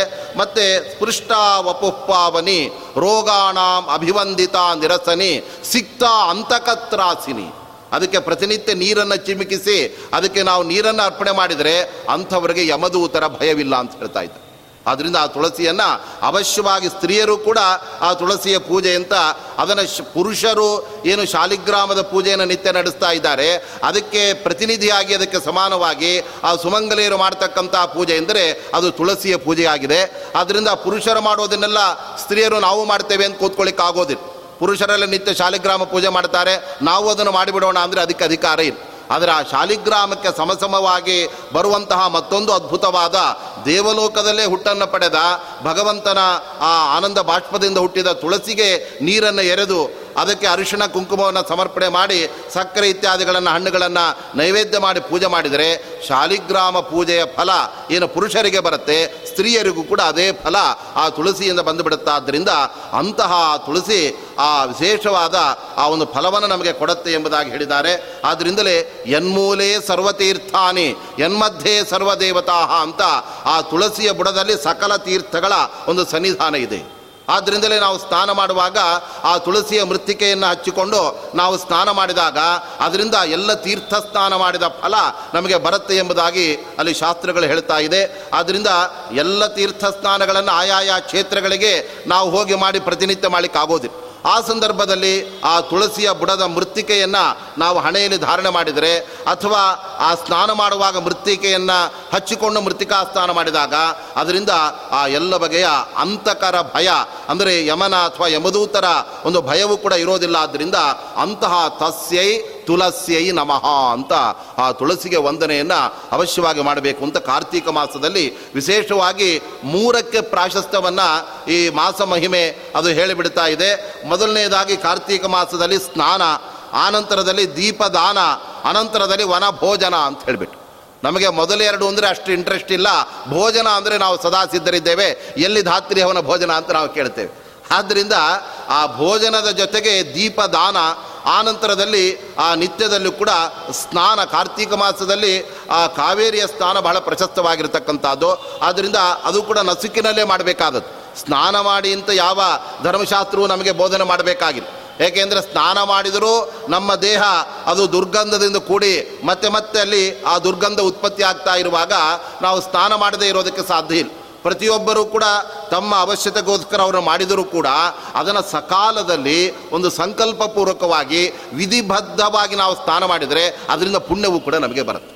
ಆದ್ದರಿಂದ ಕಾರ್ತೀಕ ಮಾಸ ಅಂದರೆ ನಾವು ಬೆಳಗಿನ ಸಮಯದಲ್ಲೇ ಬೇಗನೆ ಆ ಸೂರ್ಯೋದಯಕ್ಕಿಂತ ಮುಂಚಿತವಾಗಿ ಆ ಕಾವೇರಿಯನ್ನು, ಗಂಗೆಯನ್ನು ಅಲ್ಲಿ ಸ್ಮರಣೆ ಮಾಡಿ ನಾವು ಸ್ನಾನ ಮಾಡಿದಾಗ ಆ ಕಾರ್ತೀಕ ಸ್ನಾನದ ಫಲ ನಮಗೆ ವಿಶೇಷವಾಗಿ ಬರುತ್ತೆ. ಅನಂತರದಲ್ಲಿ ದೇವರ ಮುಂದೆ ದೀಪವನ್ನು ನಾವು ಬೆಳಗಿಸ್ತಕ್ಕಂಥದ್ದು ಏಕೆಂದರೆ ದೀಪ ಅಂದರೆ ಅದು ಬೆಳಕನ್ನು ಕೊಡುತ್ತೆ. ಆ ಹಣತೆಯಲ್ಲಿ ತುಪ್ಪವನ್ನು ಹಾಕಿ ದೇವರಿಗೆ ನಾವು ಬೆಳಗಿದಾಗ ಅಲ್ಲಿ ದೇವರ ಮುಂದೆ ಏನೊಂದು ಬೆಳಕು ಎಂಬತಕ್ಕಂಥದ್ದು ಬರ್ತಾ ಇರುತ್ತೆ. ಅದನ್ನು ನೋಡಿ ಭಗವಂತ, ಓ ಇವರ ಹೃದಯದಲ್ಲೂ ಕೂಡ ನಾನು ಜ್ಞಾನದ ಬೆಳಕನ್ನು ಕೊಡ್ತೇನೆ ಕೊಡ್ತಾನೆ. ಅನಂತರದಲ್ಲಿ ವನಭೋಜನ ಅಂತ ಈ ಸಂದರ್ಭದಲ್ಲಿ ವಿಶೇಷವಾಗಿ ಆ ಧಾತ್ರಿ ಗಿಡದ ಕೆಳಗಡೆ ನಾವು ಅನೇಕ ಹೋಮ ಇತ್ಯಾದಿಗಳನ್ನು ಮಾಡಿ, ಅನಂತರ ಹೋಮ ಶೇಷವನ್ನು ಅಲ್ಲಿ ಊಟ ಮಾಡಿಬಿಟ್ಟಾಗ ಇಡೀ ಒಂದು ವರ್ಷ ನಾವು ಮಾಡಿದ ಆ ಎಲ್ಲ ಬಗೆಯ ಪಾಪಗಳನ್ನು ಧಾತ್ರಿ ಹವನದ ಒಂದು ಭೋಜನದಿಂದ ನಮಗೆ ಪರಿಹಾರ ಆಗ್ತಾ ಇದೆ ಆದ್ದರಿಂದ ನಮಗೆ ಶಾಸ್ತ್ರ ಎಷ್ಟು ಸುಲಭವಾಗಿ ಆ ಪುಣ್ಯವನ್ನು ಗಳಿಸುವ ಮಾರ್ಗವನ್ನು ಹೇಳ್ತಾ ಇದೆ ಅಂದರೆ ನೀವು ಒಂದು ವಾರ ಹೋಗಿ ಎಲ್ಲೋ ಸೇವೆ ಮಾಡಿ ಅಂತ ಹೇಳೋದಿಲ್ಲ, ಅಥವಾ ತಣ್ಣೀರಲ್ಲೇ ಒದ್ದೆ ಉಟ್ಕೊಂಡು ಸ್ನಾನ ಮಾಡಿ ಅದೇ ಥರ ಕಷ್ಟಪಡಿ ಅಂತ ಹೇಳ್ತಾ ಇಲ್ಲ. ದೇವರಿಗೆ ನೈವೇದ್ಯ ಮಾಡಿದ ಯಜ್ಞ ಶೇಷವಾದ ಆ ಪದಾರ್ಥವನ್ನು ಊಟ ಮಾಡಿದರೆ ಅದರಿಂದಲೂ ಕೂಡ ನಮ್ಮ ಎಲ್ಲ ಆ ಪಾಪಗಳು ಪರಿಹಾರವಾಗ್ತಾ ಇದೆ. ಆ ದೃಷ್ಟಿಯಿಂದ ಯಜ್ಞಶಿಷ್ಟಾಶಿನಸ್ಸಂತಹ ಮುಚ್ಚಂತೆ ಸರ್ವ ಕಿಲ್ಬಿಷೈಹಿ ಅಂತ ಕೃಷ್ಣ ಪರಮಾತ್ಮ ಭಗವದ್ಗೀತೆಯಲ್ಲಿ ಹೇಳ್ತಾ ಇದ್ದ ಯಾವುದೇ ಪದಾರ್ಥವನ್ನು ನಮಗೋಸ್ಕರ ನಾವು ತಯಾರು ಮಾಡಿ ಅದನ್ನು ನಾವು ಸ್ವೀಕಾರ ಮಾಡಿದರೆ ಆ ಸ್ವಾರ್ಥದಿಂದ ಮಾಡಿದ ಆ ಕರ್ಮಗಳೆಲ್ಲ ನಮಗೆ ಸಂಸಾರ ಬಂಧಕಗಳಾಗ್ಬಿಡುತ್ತೆ. ನಾವು ಪ್ರತಿಯೊಂದು ಕಡೆಯಲ್ಲೂ ಕೂಡ ಸ್ವಾರ್ಥವನ್ನು ತ್ಯಾಗ ಮಾಡಿ ಭಗವಂತ ಅನಂತರದಲ್ಲಿ ಬ್ರಾಹ್ಮಣರು ಅವರ ಒಂದು, ಆ ಚಿಂತನೆಯನ್ನು ನಾವು ಮಾಡಿಕೊಂಡು ಅಡಿಗೆ ಇತ್ಯಾದಿಗಳನ್ನು ಮಾಡಬೇಕಾಗತ್ತೆ. ಅದರಿಂದ ಇವತ್ತು ಮನೆಯಲ್ಲಿ ಅಡಿಗೆ ಯಾಕೆ ಅಂದರೆ, ಅಯ್ಯೋ, ಬೆಳಿಗ್ಗೆ ಬೇಗ ಹೊರಡಬೇಕಾಗತ್ತೆ. ಮೊದಲು ನಾವು ಊಟ ಮಾಡಿ ಹೋಗಬೇಕಾದ್ರಿಂದ ನಮಗಾಗಿ ಅಡಿಗೆ ತಯಾರಿಕೆ ಅಂತ ನಾವು ಮಾಡಿಬಿಟ್ರೆ, ಅದು ರಾಗದ್ವೇಷಗಳಿಂದ ನಾವು ಮಾಡಿದಂತಾಗಿ ಅದೆಲ್ಲ ನಮ್ಮ ಮೇಲಿನ ಪ್ರೀತಿಯಿಂದ ನಾವು ನಮ್ಮ ಕರ್ತವ್ಯಗಳನ್ನು ಮಾಡಿ, ಅಲ್ಲಿ ಭಗವಂತನನ್ನು ನಾವು ಮರೆತು ಬಿಟ್ಟರೆ ಅದೆಲ್ಲವೂ ಕೂಡ ನಮಗೆ ಪ್ರಾರಬ್ಧ ಕರ್ಮವಾಗಿ ನಮ್ಮನ್ನು ಸಂಸಾರದಲ್ಲಿ ಮತ್ತಷ್ಟು ಸೆಳೆದು ಬಿಡ್ತಾ ಇರುತ್ತೆ. ಆದರೆ ಭಗವಂತನ ನಿವೇದನೆಗೆ ದೇವರ ನೈವೇದ್ಯಕ್ಕೋಸ್ಕರ ಅಡಿಗೆ ಮಾಡ್ತಾ ಇದ್ದೇವೆ. ಆದ್ದರಿಂದ ಮನೆಗೆ ಯಾರಾದರೂ ಬ್ರಾಹ್ಮಣರು ಬಂದರೆ ಅವರಿಗೆ ಭೋಜನವಾಗಲಿ ಅಂತ ಅಡಿಗೆ ಮಾಡ್ತಾ ಇದ್ದೇವೆ ಅಂತ ಭಗವಂತನನ್ನು, ಭಗವಂತನ ಅಧಿಷ್ಠಾನಗಳನ್ನು ಮನದಲ್ಲಿ ನೆನೆದು ಆ ಅಡಿಗೆಗಳನ್ನೆಲ್ಲ ಮಾಡಿದಾಗ ಅದೆಲ್ಲವೂ ಪುಣ್ಯ ಕರ್ಮವಾಗಿ ಬಿಡುತ್ತೆ. ಅದರಿಂದ ನಮಗೆ ಪುಣ್ಯವೇ ಪುಣ್ಯ. ಆ ದೃಷ್ಟಿಯಿಂದ ನಮಗೆ ಆ ಎಲ್ಲ ಕರ್ತವ್ಯಗಳನ್ನು ಮಾಡುವಾಗ ಆ ಒಂದು ಅನುಸಂಧಾನವನ್ನು ನಾವು ಪಡೆದು ಆ ಭಗವಂತನಿಗೆ ನಿವೇದಿತವಾದ ಯಜ್ಞ ಶೇಷವನ್ನು ಅನ್ನವನ್ನು ನಾವು ಊಟ ಮಾಡಿದರೆ ಮುಚ್ಚಂತೆಯೇ ಸರ್ವ ಕಿಲ್ಬಿಷೈ ನಮ್ಮ ದೇಹದ ಒಳಗಡೆ ಅನೇಕ ಕಿಲುಬುಗಳೆಲ್ಲ ಸೇರ್ಕೊಂಡ್ಬಿಟ್ಟಿರತ್ತೆ ಈ ತಾಮ್ರ ಪದಾರ್ಥವನ್ನು ನಿತ್ಯ ಹುಣಸೆ ಹಣ್ಣು ಹಾಕಿ ತೊಳಿಲಿಲ್ಲ ಅಂದರೆ ಅದು ಕಪ್ಪಗಾಗಿಬಿಡತ್ತೆ ಅದು. ಅದರಂತೆ ನಮ್ಮ ದೇಹವು ಕೂಡ ಇದು ಸುವರ್ಣ ದೇಹವಲ್ಲ, ಇದು ಒಂಥರದ ತಾಮ್ರದ ದೇಹ ಇದ್ದ ಹಾಗೆ. ತಾಮ್ರದ ಕೊಡದಂತೆ ಈ ದೇಹ ಇದೆ, ಇದಕ್ಕೆ ನಿತ್ಯದಲ್ಲೂ ಕೂಡ ನಾವು ತೊಳೆ ತೊಳೆ, ತೊಳಿಬೇಕಾಗತ್ತೆ. ಅದು ಹೇಗೆ ಅಂದರೆ ಆ ನಿತ್ಯ ನಿತ್ಯ ಸೇರುವ ಆ ಪಾಪಗಳನ್ನು ಕಳೆದುಕೊಳ್ಳೋದಕ್ಕೋಸ್ಕರ ಆ ದೀಪವನ್ನು ಬೆಳಗಿಸಿದಾಗ ನಮ್ಮ ಪಾಪಗಳೆಲ್ಲ ಪರಿಹಾರವಾಗುತ್ತೆ. ಭಗವಂತನಿಗೆ ನಿವೇದಿತವಾದ ಯಜ್ಞಶೇಷವನ್ನು ನಾವು ಸ್ವೀಕಾರ ಮಾಡಿದಾಗ ಅದರಿಂದಲೂ ಕೂಡ ನಮ್ಮ ಪಾಪ ಪರಿಹಾರವಾಗುತ್ತಾದ್ದರಿಂದ ಅಂತಹ ಸ್ನಾನ, ದೀಪದಾನ, ಅನಂತರದಲ್ಲಿ ವನಭೋಜನ ಈ ಮೂರಕ್ಕೆ ಕಾರ್ತೀಕ ಮಾಸದಲ್ಲಿ ಆ ವಿಶೇಷವಾದಂತಹ ಆ ಸ್ಥಾನವನ್ನು ಅಲ್ಲಿ ನೀಡಿದ್ದಾರೆ. ಅದರಂತೆ ಆ ತುಳಸಿಯ ಆ ಮಹತ್ವವನ್ನು ಕೂಡ ನಾವು ಗಮನಿಸಿದಾಗ ಆ ಧನ್ವಂತರಿ ರೂಪಿಯಾದ ಭಗವಂತ ಆ ರೀತಿಯಾದ ತನ್ನ ಅಮೃತ ಕಲಶದಲ್ಲಿ ಆ ತುಳಸಿ ದೇವಿಗೆ ಹುಟ್ಟನ್ನು ಅಲ್ಲಿ ನೀಡುತ್ತಾ ಇದ್ದಾನೆ. ಇದರಿಂದ ನಾವು ಭಗವಂತನ ಆರಾಧನೆಯನ್ನು ಮಾಡಬೇಕು ಅಂತ ನಾವು ಬಯಸಿದರೆ ಅದಕ್ಕೆ ಬೇಕಾದ ಎಲ್ಲ ಸಾಮಗ್ರಿಗಳನ್ನು ಭಗವಂತನೇ ನಮಗೆ ಒದಗಿಸಿಕೊಡ್ತಾನೆ ಎಂಬುದಕ್ಕೆ ಅವನೇ ಎಲ್ಲ ಬಗೆಯ ಪದಾರ್ಥಗಳನ್ನು ಸೃಷ್ಟಿ ಮಾಡಿ ಅದರಿಂದ ನೀವು ನನ್ನನ್ನು ಆರಾಧನೆ ಮಾಡಿ. ಆವಾಗ ನಿಮಗೆ ನಾನು ಒಲಿತೇನೆ ಎಂಬುದಾಗಿ ಹೇಳಿ ಆ ಭಗವಂತ ವಿಶೇಷವಾಗಿ ಆ ತುಳಸಿಯ ಆ ಒಂದು ಜನ್ಮವನ್ನು ಅಲ್ಲಿ ನೀಡಿದ್ದಾನೆ ಆದ್ದರಿಂದ ಅಂತಹ ಆ ತುಳಸಿಗೂ ಹುಟ್ಟಿಗೂ ಕೂಡ ಅಲ್ಲಿ ಕಾರಣನಾಗಿರ್ತಕ್ಕಂಥ ಭಗವಂತ ಧನ್ವಂತರಿಯಾಗಿ ಅವತಾರವನ್ನು ಮಾಡಿ ಅವನು ಚತುರ್ಭುಜನಾಗಿದ್ದಾನೆ. ಮೇಲ್ಗಡೆ ಶಂಖಚಕ್ರಗಳು, ಆನಂತರದಲ್ಲಿ ಕೈಯಲ್ಲಿ ಅಮೃತ ಕಲಶವನ್ನು ಇಟ್ಕೊಂಡಿದ್ದಾನೆ ಇನ್ನೊಂದು ಕೈಯಲ್ಲಿ ಒಂದು ಗಿಂಡಿಯನ್ನು, ಅಂದರೆ ಆ ಕಮಂಡಲು ತರಹದ ಆ ಒಂದು ಗಿಂಡಿಯನ್ನು ಭಗವಂತ ಹಿಡಿದುಕೊಂಡು ಅವತಾರ ಮಾಡಿದ್ದಾನೆ ಅಂತ ಧನ್ವಂತರಿಯ ಬಗ್ಗೆ ಶ್ರೀಮದ್ ಆಚಾರ್ಯರು ತಮ್ಮ ಗ್ರಂಥಗಳಲ್ಲಿ ತಿಳಿಸ್ಕೊಡ್ತಾ ಇದ್ದಾರೆ. ಈ ಧನ್ವಂತರಿಯ ಕೈಯಲ್ಲಿ ಇರುವುದೆಲ್ಲ ಏನು ಎಂಬುದರ ಬಗ್ಗೆ ಕೆಲವರು ಬೇರೆ ಬೇರೆ ರೀತಿ ಹೇಳ್ತಾ ಇದ್ದಾರೆ. ಈ ಆಯುರ್ವೇದದ ವೈದ್ಯಕ ಕೆಲಸವನ್ನು ಮಾಡ್ತಕ್ಕಂಥವರೆಲ್ಲ ಅವರು ಧನ್ವಂತರಿಯ ಒಂದು ಕೈಯಲ್ಲಿ ಅಮೃತ ಕಲಶವನ್ನು ಹಿಡಿದ ಚಿತ್ರವನ್ನು ಮಾಡಿ ಇನ್ನೊಂದು ಕೈಯಲ್ಲಿ ಈ ಜಿಗಣೆಗಳು ಅಂತ ಏನೊಂದು ರೀತಿಯ ಕೀಟಗಳಿರುತ್ತಲ್ಲ, ಅದನ್ನು ಆ ಧನ್ವಂತರಿ ಕೈಯಲ್ಲಿ ಕೊಟ್ಬಿಟ್ಟಿದ್ದಾರೆ. ಯಾಕೆ ಅಂದರೆ ಧನ್ವಂತರಿ ಅವನು ಶಸ್ತ್ರಚಿಕಿತ್ಸೆಯನ್ನು ಕೂಡ ಮಾಡಬಲ್ಲ. ಯಾಕೆಂದರೆ ನಮ್ಮ ದೇಹದಲ್ಲಿ ದುರ್ಗಂಧ ಅಂದರೆ ಕೆಟ್ಟ ರಕ್ತ ಎಂಬುದು ಆ ಸೇರ್ಕೊಂಡ್ಬಿಟ್ಟಾಗ ಅದರಿಂದ ಬೇರೆ ಬೇರೆ ರೀತಿಯಾದ ರೋಗಗಳೆಲ್ಲ ಬಂದುಬಿಡ್ತಾ ಇರುತ್ತೆ. ಆದರೆ ಆ ಕೆಟ್ಟ ರೋಗವನ್ನು ತೆಗೆಯೋದಕ್ಕೆ ಆ ಆಯುರ್ವೇದದಲ್ಲಿ ಇರತಕ್ಕಂಥ ಒಂದು ಕ್ರಮ ಪದ್ಧತಿ ಏನು ಅಂದರೆ ಈ ಜಿಗಣೆಗಳು ಅಂತ ಜಲೂಕ ಅಂತ ಕರೀತಾರೆ.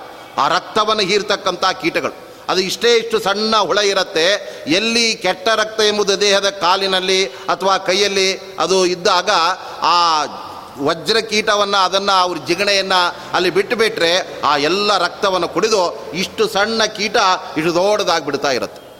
ಅದನ್ನು ಧನ್ವಂತರಿ ಕೈಯಲ್ಲಿ ಅವರು ಶಸ್ತ್ರಚಿಕಿತ್ಸೆಗೂ ಕೂಡ ಆ ಧನ್ವಂತರಿ ನಮಗೆ ಮಾರ್ಗದರ್ಶನ ಮಾಡಿದ್ದಾನೆ ಅಂತ ಅವರು ಅದನ್ನು ತಿಳಿಸ್ತಾ ಇದ್ದಾರೆ. ಆದರೆ ನಿಜವಾಗಲೂ ಕೂಡ ಭಗವಂತನ ಎಡಗೈಯಲ್ಲಿ ಇರೋದು ಈ ಥರದ ಒಂದು ಜಲೂಕ ಅಲ್ಲ. ಅದು ನಿಜವಾಗಲೂ ಕೂಡ ಒಂದು ಕಮಂಡಲವನ್ನು ಅಲ್ಲಿ ಭಗವಂತ ಅಲ್ಲಿ ಧರಿಸಿದ್ದಾನೆ. ಅದನ್ನು ಶ್ರೀಮದ್ ಆಚಾರ್ಯರ ತಾತ್ಪರ್ಣಯದಲ್ಲಿ ಅವರೊಂದು ಕಡೆ ಹೇಳ್ತಾ ಇದ್ದಾರೆ. ಸುಧಾ ಕಮಂಡಲಂ ಕಲಶಂಚ ಅಪರೇಣ ದಧಾನಂ ಅಂತ ಅವ್ರು ಹೇಳ್ತಾ ಇದ್ದಾರೆ. ಭಗವಂತ ಚತುರ್ಭುಜನಾಗಿ ಧನ್ವಂತರಿ ಕಾಣಿಸ್ಕೊಂಡಿದ್ದಾನೆ. ಮೇಲ್ಗಡೆ ಎರಡು ಕೈಗಳಲ್ಲಿ ಶಂಖಚಕ್ರಗಳು ಆನಂತರ ಬಲಗೈಯಲ್ಲಿ ಅಮೃತ ಕಲಶವನ್ನು ಹಿಡ್ಕೊಂಡಿದ್ದರೆ ಇನ್ನೊಂದು ಕೈಯಲ್ಲಿ ಸುಧಾ ಕಮಂಡಲುಂ ಅಂತ ಇದ್ದಾರೆ. ಯಾಕಂದರೆ ಅಮೃತವನ್ನು ಬಡಿಸಬೇಕಾಗಿದೆ ಮುಂದೆ. ಆ ಭಗವಂತ ಬಡಿಸ್ಬೇಕಾದ್ರೆ ಇಡೀ ತಮ್ಮ ಕೊಡವನ್ನು ಅಥವಾ ಅದನ್ನೇ ಹಾಕ್ಲಿಕ್ಕೆ ಆಗೋದಿಲ್ಲ ಅದನ್ನು ಸೌಟಿನಂತೆ ಒಂದು ಸಣ್ಣ ಕಮಂಡಲವನ್ನು ತೆಗೆದುಕೊಂಡು ಅದರಿಂದ ಬಡಿಸ್ಬೇಕು ಅಂತ ಭಗವಂತ ಸಿದ್ಧನಾಗಿ ಅಲ್ಲಿ ಅವತಾರ ಮಾಡಿದ್ದರಿಂದ ಆ ಕೈಯಲ್ಲಿ ಕಮಂಡಲು, ಈ ಕಡೆ ಕೈಯಲ್ಲಿ ಆ ಅಮೃತ ತುಂಬಿದ ಒಂದು ಕಲಶ. ಇದನ್ನು ಭಗವಂತ ಧಾರಣೆ ಮಾಡಿ ಅಲ್ಲಿ ಅಲ್ಲಿ ಪ್ರಕಟನಾಗಿದ್ದಾನೆ ಅಂತ ಅಲ್ಲಿ ಹೇಳ್ತಾ, ನಿಜವಾಗಲೂ ಕೂಡ ಭ ಧನು ಧನ್ವಂತರಿಯನ್ನು ಈ ರೀತಿಯಾಗಿ ನಾವು ಅನುಸಂಧಾನ ಮಾಡಬೇಕು ಅಂತ ನಮಗೆ ಶ್ರೀಮದ್ ಆಚಾರ್ಯ ತಿಳಿಸ್ತಾ ಇದ್ದಾರೆ. ಮತ್ತು ನಮ್ಮ ಎಲ್ಲ ರೋಗಗಳ ಪರಿಹಾರಕ್ಕೋಸ್ಕರ ನಾವು ಸಣ್ಣ ಪುಟ್ಟ ಇತರ ವೈದ್ಯರುಗಳಿಗೆ ಹತ್ತಿರ ನಾವು ಹೋಗೋದಲ್ಲ, ಧನ್ವಂತರಿಗೆ ನಾವು ಮೊರೆ ಹೋಗಬೇಕು. ಯಾಕೆ ಅಂದರೆ ಆ ಧನ್ವಂತರಿ ರೂಪಿಯಾದ ಭಗವಂತ ಅವನು ತಾನು ಯಾವ ರೋಗಗಳು ಕೂಡ ಇಲ್ಲದೇ ಇದ್ದವನಾಗಿ ಜೊತೆಗೆ ತನ್ನನ್ನು ಯಾರು ಆರಾಧನೆ ಮಾಡ್ತಾ ಇದ್ದಾರೆ, ಅವರ ರೋಗವನ್ನು ಕೂಡ ಭಗವಂತ ಕಳೀತಾ ಇದ್ದಾನೆ. ಏಕೆಂದರೆ ಭಗವಂತನಲ್ಲಿ ಯಾವುದೇ ರೀತಿಯಾದಂತಹ ದೋಷಗಳು, ರೋಗಗಳು ಅಲ್ಲಿ ಇರೋದಕ್ಕೆ ಸಾಧ್ಯ ಇಲ್ಲ. ಅದಕ್ಕೆ ಶ್ರೀನಿವಾಸ ಕಲ್ಯಾಣದ ಸಂದರ್ಭದಲ್ಲಿ ಆ ನದೋಷಮಿತರದ್ವಿದ್ಧಿ ಶ್ರೀನಿವಾಸೇ ನಿರಾಮಯೇ ಅಂತ ಒಂದು ಮಾತನ್ನು ಅಲ್ಲಿ ಶುಕಾಚಾರ್ಯ ಹೇಳ್ತಾ ಇದ್ದಾರೆ. ನೋಡಿ, ಭಗವಂತನಲ್ಲಿ ಯಾವುದೇ ರೀತಿಯಾದ ದೋಷ ಇಲ್ಲ, ಏಕೆಂದರೆ ಅವನು ನಿರಾಮಯ. ಆಮಯ ಅಂದರೆ ರೋಗಗಳು. ನಮಗೆಲ್ಲ ಯಾವ ರೋಗ ಏನಿರುತ್ತೋ ಗೊತ್ತಿರೋದಿಲ್ಲ, ಅದು ಉಲ್ಬಣವಾಗಿ ಕೊನೆಗೆ ಅದನ್ನು ಪರಿಹಾರ ಮಾಡೋಷ್ಟರಲ್ಲೇ ಆ ರೋಗ ಇವನನ್ನು ಮೇಲಕ್ಕೆ ಕರ್ಕೊಂಡು ಹೋಗಿಬಿಟ್ಟಿರತ್ತೆ ಆದ್ದರಿಂದ ಮನುಷ್ಯನಿಗೆ ಬೇರೆ ಬೇರೆ ಪಾಪಗಳಿಂದಾಗಿ ರೋಗಗಳು ಅದೆಲ್ಲ ಬರ್ತಾ ಇರುತ್ತೆ. ಆದರೆ ಭಗವಂತನಲ್ಲಿ ನದೋಷ ಮಿತರದ್ವಿಧಿ ಶ್ರೀನಿವಾಸೇ ನಿರಾಮಯಿ. ಭಗವಂತನಲ್ಲಿ ಮಾತ್ರ ಯಾವುದೇ ಅಂತ ಜ್ವರ ಅಥವಾ ಬೇರೆ ರೋಗಗಳು, ಅವನಿಗೆ ಬಿ ಪಿ, ಶುಗರ್ ಇದೆಲ್ಲ ಭಗವಂತನಿಗೆ ಯಾವತ್ತೂ ಇಲ್ಲವೇ. ಯಾಕೆ ಅಂದರೆ ಕೃಷ್ಣಪರ ವೇದ ಶ್ರೀನಿವಾಸ ದೇವರು ಲಕ್ಷ್ಮೀದೇವಿಯನ್ನು ಕೊಲ್ಲಾಪುರದಿಂದ ಕರೆಸೋದಕ್ಕೋಸ್ಕರ ತಾನು ಜ್ವರ ಬಂದಂತೆ ನಟನೆ ಮಾಡಿದ್ದಂತೆ ಆವಾಗ ಚಂದ್ರ ಸೂರ್ಯರನ್ನು ಕಳಿಸ್ಕೊಟ್ಟ, ಆವಾಗ ಲಕ್ಷ್ಮೀದೇವಿ ಕೂಡ ಗಾಬರಿ ಆಗಿಬಿಟ್ಲು. ಅಯ್ಯೋ ಶ್ರೀನಿವಾಸ ಹಾಸಿಗೆ ಹಿಡಿದು ಬಿಡಿದಾನಂತೆ ಆದ್ದರಿಂದ ನಾನು ಬರಬೇಕು ಅಂತ ಆಕೆ ಲಕ್ಷ್ಮೀದೇವಿ ಬಂದು ಆದರೆ ಬೇರೆಯವರೆಲ್ಲ ಭಗವಂತನ ಬಗ್ಗೆ ರೋಗ ಇದೆ ಅಂತ ತಿಳ್ಕೊಳ್ಳಿ. ಯಾಕಂದರೆ ಅವರಿಗೆ ದೇವರನ್ನು ಸರಿಯಾಗಿ ತಿಳ್ಕೊಳ್ಳೋದೇ ಗೊತ್ತಿಲ್ಲ. ಆದ್ದರಿಂದ ದೇವರಲ್ಲಿ ಯಾವುದಿಲ್ಲ ಅದನ್ನೇ ಅವರು ತಿಳ್ಕೊಳ್ತಾ ಇರ್ತಾರೆ. ಆದ್ದರಿಂದ ರಾಮದೇವರಲ್ಲಿ ಯಾವ ದುಃಖ ಇಲ್ಲ. ಹೆಂಡತಿಯನ್ನು ಕಳ್ಕೊಂಡು ಪಾಪ ರಾಮದೇವರು ಎಷ್ಟು ದುಃಖ ಪಟ್ಟುಬಿಟ್ಟ ಅವನಿಗಿಂತ ನಾವೇ ವಾಸಿ ಅಂತ ಅನೇಕರು ರಾಮದೇವರನ್ನು ಬೈತಾ ಇರೋರೆಲ್ಲ ಅವನ ಬಗ್ಗೆ ಸರಿಯಾಗಿ ತಿಳಿಯದೇನೆ ಆ ಥರ ಮಾತನಾಡ್ತಾ ಇರ್ತಾರೆ. ಆದ್ದರಿಂದ ಲಕ್ಷ್ಮೀದೇವಿ ಹಾಗಲ್ಲ. ಭಗವಂತನ ಬಗ್ಗೆ ಚೆನ್ನಾಗಿ ಬಲ್ಲವಳಾಗಿದ್ದಾಳೆ, ಆದರೂ ಕೂಡ ದೇವರಿಗೆ ಜ್ವರ ಬಂದಿದೆ, ಹಾಸಿಗೆ ಹಿಡಿದಿದ್ದಾನೆ ಅನ್ನುವ ಮಾತನ್ನು ಕೇಳಿ ಬಹಳ ಲಘು ಬಗೆಯಿಂದ ಬಂದು ಬಿಟ್ಟಿದ್ದಾಳಲ್ಲ ಅವಳಿಗೂ ದೇವರಿಗೆ ರೋಗ ಇದೆ ಅನ್ನುವ ಸಂದೇಹ ಏನಾದರೂ ಇತ್ತ ಅಂತ ಕೇಳಿದರೆ ಅದಕ್ಕೆ ವೆಂಕಟೇಶ ಕಲ್ಯಾಣದಲ್ಲಿ ಹೇಳ್ತಾ ಇದ್ದಾರೆ, ನೋಡಿ ಲಕ್ಷ್ಮೀದೇವಿಗೆ ಭಗವಂತನಲ್ಲಿ ರೋಗ ಇದೆ, ಆಮಯ ಇದೆ ಅನ್ನೋದು ಯಾವತ್ತೂ ಕೂಡ ಅವಳ ಮನಸ್ಸಿಗೆ ಬಂದೇ ಇತ್ತು ಆತನಲ್ಲಿ ಆರೋಗ್ಯಪೂರ್ಣವಾದಂತಹ ಭಗವಂತ, ಅವನಲ್ಲಿ ಯಾವ ರೋಗ ಇಲ್ಲ ಅಂತ ಅವಳಿಗೆ ಚೆನ್ನಾಗೇ ಗೊತ್ತಿತ್ತು. ಆದ್ದರಿಂದಲೇ ಶ್ರೀನಿವಾಸನನ್ನು ಕಾಣೋದಕ್ಕೆ ಬರಬೇಕಾದರೆ ಆ ಲಕ್ಷ್ಮೀದೇವಿ ಬರಿಗೈಯಲ್ಲಿ ಬರಬಾರದು ಅಂತ ಆಕೆ ಹೇಗೆ ಬಂದಿದ್ದಾಳೆ ಅಂದರೆ ಚಂಪಕಂ ಪುಷ್ಪ ನಿಚಯಂ ಆದಾಯ ವ್ಯತನೋದ್ಧರಯೇ ಆ ದೇವರ ಹತ್ರ ಹೋಗಬೇಕಾದ್ರೆ ಬರಿಗೈಯಲ್ಲಿ ಹೋಗಬಾರ್ದು ಅಂತ ಹಣ್ಣು ಹಂಪಲು ಹೂ ಇದನ್ನೆಲ್ಲ ಅಲ್ಲಿ ತೊಗೊಂಡು ಹೋಗಬೇಕಾಗ್ತಾ ಇರತ್ತಂತೆ. ಆದರೆ ಎಷ್ಟೋ ಸಂದರ್ಭದಲ್ಲಿ ನಾವು ದೇವಸ್ಥಾನಕ್ಕೆ ಹೋಗುವಾಗ ಅಲ್ಲಿ ಹಣ್ಣು ಇರೋದಿಲ್ಲ, ತೆಂಗಿನಕಾಯಿ ಸಿಗ್ತಾ ಇರೋದಿಲ್ಲ, ಅದು ಇದ್ದರೂ ನಮ್ಮಲ್ಲಿ ಚೇಂಜ್ ಇರೋದೇ ಇಲ್ಲ. ಮತ್ತು ಬರಿಗೈಯಲ್ಲಿ ಹೋಗಿಬಿಟ್ರೆ ದೇವರಿಗೆ ತಪ್ಪಾಗತ್ತಲ್ಲ ಅಂದರೆ ಅದಕ್ಕೆ ನಮಗೆ ಶಾಸ್ತ್ರಕಾರ ಇನ್ನೊಂದು ಉತ್ತರ ಕೊಟ್ಟಿದ್ದಾರೆ. ನೋಡಿ, ಆ ಥರ ಏನಾದರೂ ಇದ್ದರೆ ದೇವರ ಹತ್ರ ನೀವು ಬರಿಗೈಯಲ್ಲಿ ಹೋಗಬೇಡಿ. ತಲೆ ಮೇಲೆ ಎರಡು ಕೈಗಳನ್ನು ಗಟ್ಟಿಯಾಗಿ ಹೀಗೆ ದೇವರಿಗೆ ನಮಸ್ಕಾರ ಮಾಡ್ತಾ ಹೋದರೆ ಬರಿಗೈಯಲ್ಲಿ ಆಗೋದೇ ಯಾಕೆಂದರೆ ದೇವರಿಗೆ ನಮಸ್ಕಾರವನ್ನು ಸಮರ್ಪಣೆ ಮಾಡ್ತಾ ನಾವು ಹೋಗ್ತಾ ಇದ್ದೇವೆ. ಆದ್ದರಿಂದ ಯಾವುದೇ ಹಣ್ಣು ಹಂಪಲಗಳನ್ನು ದೇವರಿಗೆ ನಾವು ನಿವೇದನೆ ಮಾಡಬೇಕಾದರೂ ಕೂಡ ನಮಸ್ಕಾರ ಪೂರ್ವಕವಾಗಿ ನಾವು ಅದನ್ನು ಸಮರ್ಪಣೆ ಮಾಡ್ತೇವೆ. ಆದ್ದರಿಂದ ಎರಡು ಕೈಗಳನ್ನು ಗಟ್ಟಿಯಾಗಿ ಜೋಡಿಸ್ಬಿಟ್ರೆ ಅದು ಬರಿಗೈಯಲ್ಲಾಗುವುದಿಲ್ಲ. ಅದು ಬದ್ಧಾಂಜಲಿ ಅಂತ ಯಾವಾಗಲೂ ಪ್ರಾಣದೇವರು ಹೇಗೆ ಕೈಗಳನ್ನು ಜೋಡಿಸ್ಕೊಂಡು ಭಗವಂತನ ಮುಂದೆ ನಿಂತಿರ್ತಾರೆ, ಅದರಂತೆ ಭಗವಂತನಿಗೆ ನಮಸ್ಕಾರವನ್ನು ತಂದಿದ್ದೇವೆ. ಓ ದೇವರೇ, ನಾವು ಹಣ್ಣು ತಂದಿಲ್ಲ ಅಥವಾ ಹಂಪಲು ತಂದಿಲ್ಲ ಅಂತ ನೀನು ಯಾವತ್ತೂ ಕೇಳೋದೇ ಇಲ್ಲ. ಕೇ, ಕೇಳಿದರೂ ಕೂಡ ನಾವೇನು ಯಾವಾಗಲೂ ತಂದು ಕೊಡೋರು ಕೂಡ ಅಲ್ಲವೇ ಇಲ್ಲ. ಆದರೆ ಹಣ್ಣುಗಳನ್ನು ಅರ್ಪಣೆ ಮಾಡುವುದರ ಜೊತೆಗೆ ನಾವು ನಮ್ಮ ಭಕ್ತಿಯನ್ನು ಕೂಡ ಅರ್ಪಣೆ ಮಾಡಬೇಕು ದೇವರಿಗೆ. ಆ ಭಕ್ತಿಯ ಸಂಕೇತವೇ ಈ ಕೈಗಳನ್ನು ಅಲ್ಲಿ ಜೋಡಿಸ್ತಕ್ಕಂಥದ್ದಾಗಿದೆ. ಆದ್ದರಿಂದ ಆ ರೀತಿಯಾಗಿ ಭಗವಂತನ ಬಳಿಯಲ್ಲಿ ಆ ಲಕ್ಷ್ಮೀದೇವಿ ಬರಬೇಕಾದರೆ ಹೂವುಗಳನ್ನು ತೆಗೆದುಕೊಂಡು ಬಂದಾಗ ಲಕ್ಷ್ಮೀದೇವಿಗೆ ದೇವರು ಯಾವುದೇ ಅನಾರೋಗ್ಯಕ್ಕೆ ತುತ್ತಾಗಿಲ್ಲ ಅನ್ನೋದು ಗೊತ್ತಿತ್ತಂತೆ. ಆದ್ದರಿಂದಲೇ ಅವಳು ಹೂವನ್ನು ತಂದು ದೇವರ ಪಾದಕ್ಕೆ ಅರ್ಪಣೆ ಮಾಡ್ತಾ ಇದ್ದಾಳೆ.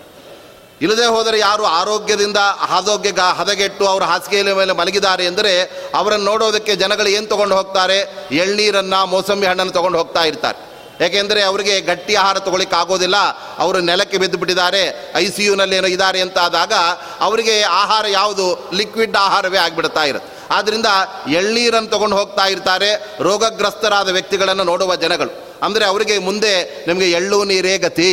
ಯಾಕೆಂದರೆ ನಿಮ್ಮ ದೇಹ ಹೊಟ್ಟೋಯ್ತು ಅಂದರೆ ಮುಂದೆ ಅದೇ ಕಾದಿದೆ ಅಂತ ಸೂಚಕವಾಗಿ ಕೂಡ ಆ ಎಳ್ಳೀರನ್ನು ತೋಡೋಗ್ಬಿಡ್ತಾ ಇರ್ತಾರೆ. ಆದರೆ ಮಹಾಲಕ್ಷ್ಮೀ ದೇವಿ ಆ ಸಂಪಿಗೆ ಘಮಘಮಿಸುವ, ಸಂಪಿಗೆ ಹೂವನ್ನು ತೆಗೆದುಕೊಂಡು ದೇವರ ಬಳಿ ಹೋಗ್ತಾ ಇದ್ದಾಳೆ ಅಂದರೆ ದೇವರಿಗೆ ಯಾವುದೇ ರೀತಿಯಾದ ಅನಾರೋಗ್ಯ ಇಲ್ಲ. ನದೋಷಮಿತರದ್ವಿದ್ಧಿ ಶ್ರೀನಿವಾಸೇ ನಿರಾಮಯೇ ಅಂತಿರೋಣದ್ರಿಂದ ಅಂತಹ ಭಗವಂತ ತಾನು ಎಲ್ಲ ರೋಗಗಳಿಂದ ರಹಿತನಾಗಿ ತನ್ನನ್ನು ಸ್ಮರಣೆ ಮಾಡುವ ವ್ಯಕ್ತಿಗಳಿಗೆ ಆ ರೋಗವನ್ನು ಪರಿಹಾರ ಮಾಡೋದಷ್ಟೇ ಅಲ್ಲ, ಆ ರೋಗಕ್ಕೆ ಮೂಲವಾದ ಪಾಪ ಅದನ್ನು ಕೂಡ ಪರಿಹಾರ ಮಾಡಿ ಅವರನ್ನು ಭಗವಂತ ಧನ್ವಂತರಿ ಅವರನ್ನು ಅನುಗ್ರಹಿಸ್ತಾ ಇದ್ದಾನೆ. ಆದ್ದರಿಂದ ಧನ್ವಂತರಿ ಅಂದರೆ ಧನ್ವಂ ಪಾಪಂ ತರತಿ ತಾರಯತಿ ಇತಿ ಧನ್ವಂತರಿ ಅಂತ ದೇವರಿಗೆ ಆ ಹೆಸರು ಬಂದಿತ್ತು. ತಾನು ಎಲ್ಲ ರೋಗಗಳಿಗೆ, ದುಃಖಗಳಿಗೆ ಮೂಲವಾದ ಆ ಒಂದು, ಆ ಪಾಪಕರ್ಮಗಳಿಂದ ದೂರನಾಗಿದ್ದುಕೊಂಡು ತನ್ನನ್ನು ಭಜಿಸುವವರಿಗೂ ಕೂಡ ಆ ಪಾಪಕರ್ಮಗಳಿಂದ ಅವನು ದೂರ ಮಾಡಿ ಅನುಗ್ರಹ ಮಾಡ್ತಾ ಇದ್ದಾನಾದ್ದರಿಂದ ಆ ಹಿನ್ನೆಲೆಯಲ್ಲಿ ಭಗವಂತನ ಆ ಧನ್ವಂತರಿಯ ಸ್ಮರಣೆಯನ್ನು ನಾವು ಮಾಡಿದಾಗ ನಮಗೆ ಅವನೇ ನಿಜವಾದ ವೈದ್ಯನಾಗಿ ನಮ್ಮ ಎಲ್ಲ ಆ ರೋಗಗಳನ್ನು ಪರಿಹಾರ ಮಾಡ್ತಾ ಇರ್ತಾನೆ. ಅದು ಬಿಟ್ಟು ನಾವು ಬೇರೆ ವೈದ್ಯರ ಬಳಿ ಹೋದರೆ ಎಷ್ಟೋ ಸಂದರ್ಭದಲ್ಲಿ ನಮಗೆ ಔಷಧ ಕೊಡಬೇಕಾದ ವೈದ್ಯರುಗಳೇ ಅವರೇ ಜ್ವರ ಬಂದು ಮಲಗಿ ಬಿಟ್ಟಿರ್ತಾರೆ. ಇವತ್ತು ಡಾಕ್ಟ್ರಿಗೆ ಜ್ವರ ಬಂದುಬಿಟ್ಟಿದೆ, ನಾಳೆ ಬನ್ನಿ ಅಂತ ಅಲ್ಲಿ ಹೇಳಿ ಕಳಿಸ್ಬಿಡ್ತಾ ಇರ್ತಾರೆ. ಆದ್ದರಿಂದ ಬೇರೆಯವರೆಲ್ಲ ಆ ರೀತಿಯಲ್ಲೇ ಮಾಡೋದಕ್ಕೆ ಅವಕಾಶ ಇರತ್ತೆ. ಅಷ್ಟೇ ಅಲ್ಲದೆ ಕೆಲವು ಸಂದರ್ಭದಲ್ಲಿ ಏನಾಗಿರುತ್ತೆ, ನಮ್ಮ ಯಾವುದೋ ರೋಗವನ್ನು ಪರಿಹಾರ ಮಾಡ್ಕೊಳ್ಬೇಕು ಅಂತ ಡಾಕ್ಟ್ರ್ ಹತ್ರ ಹೋದರೆ ಅವರು ನಮಗಿಂತ ಹೆಚ್ಚು ರೋಗಕ್ಕೆ ಅವರೇ ಬಲಿ ಆಗಿಬಿಟ್ಟಿರ್ತಾರೆ ಅಂಥವರಿಂದ ನಮಗೆ ಸರಿಯಾದ ಒಂದು ಚಿಕಿತ್ಸೆಯು ಕೂಡ ನಮಗೆ ಅದು ಸಿಗೋದೇ ಯಾರೋ ಒಬ್ಬ ಕಣ್ಣಿನ ದೋಷದಿಂದ ಬಳಲುತ್ತಾ ಇದ್ದ, ಅವನಿಗೆ ಕಣ್ಣಿನಿಂದ ಏನಾದರೂ ನೋಡಿದರೆ ಅದು ಒಂದೊಂದು ಎರಡೆರಡು ಥರ ಕಾಣ್ತಾ ಇತ್ತು. ಅವನು ಗಾಬರಿಯಾಗಿ, ಏನಿದು ಈ ಥರ ಎರಡೆರಡು ಕಾಣ್ತಾ ಇದೆ, ಅದಕ್ಕೆ ಸರಿಯಾದ ಪೊರೆಗೆರೆ ಬಂದಿದ್ದರೆ ಚಿಕಿತ್ಸೆ ಮಾಡಿಸ್ಕೊಳ್ಬೇಕು ಅಂತ ನೇತ್ರ ವೈದ್ಯರ ಬಳಿ ಹೋದ.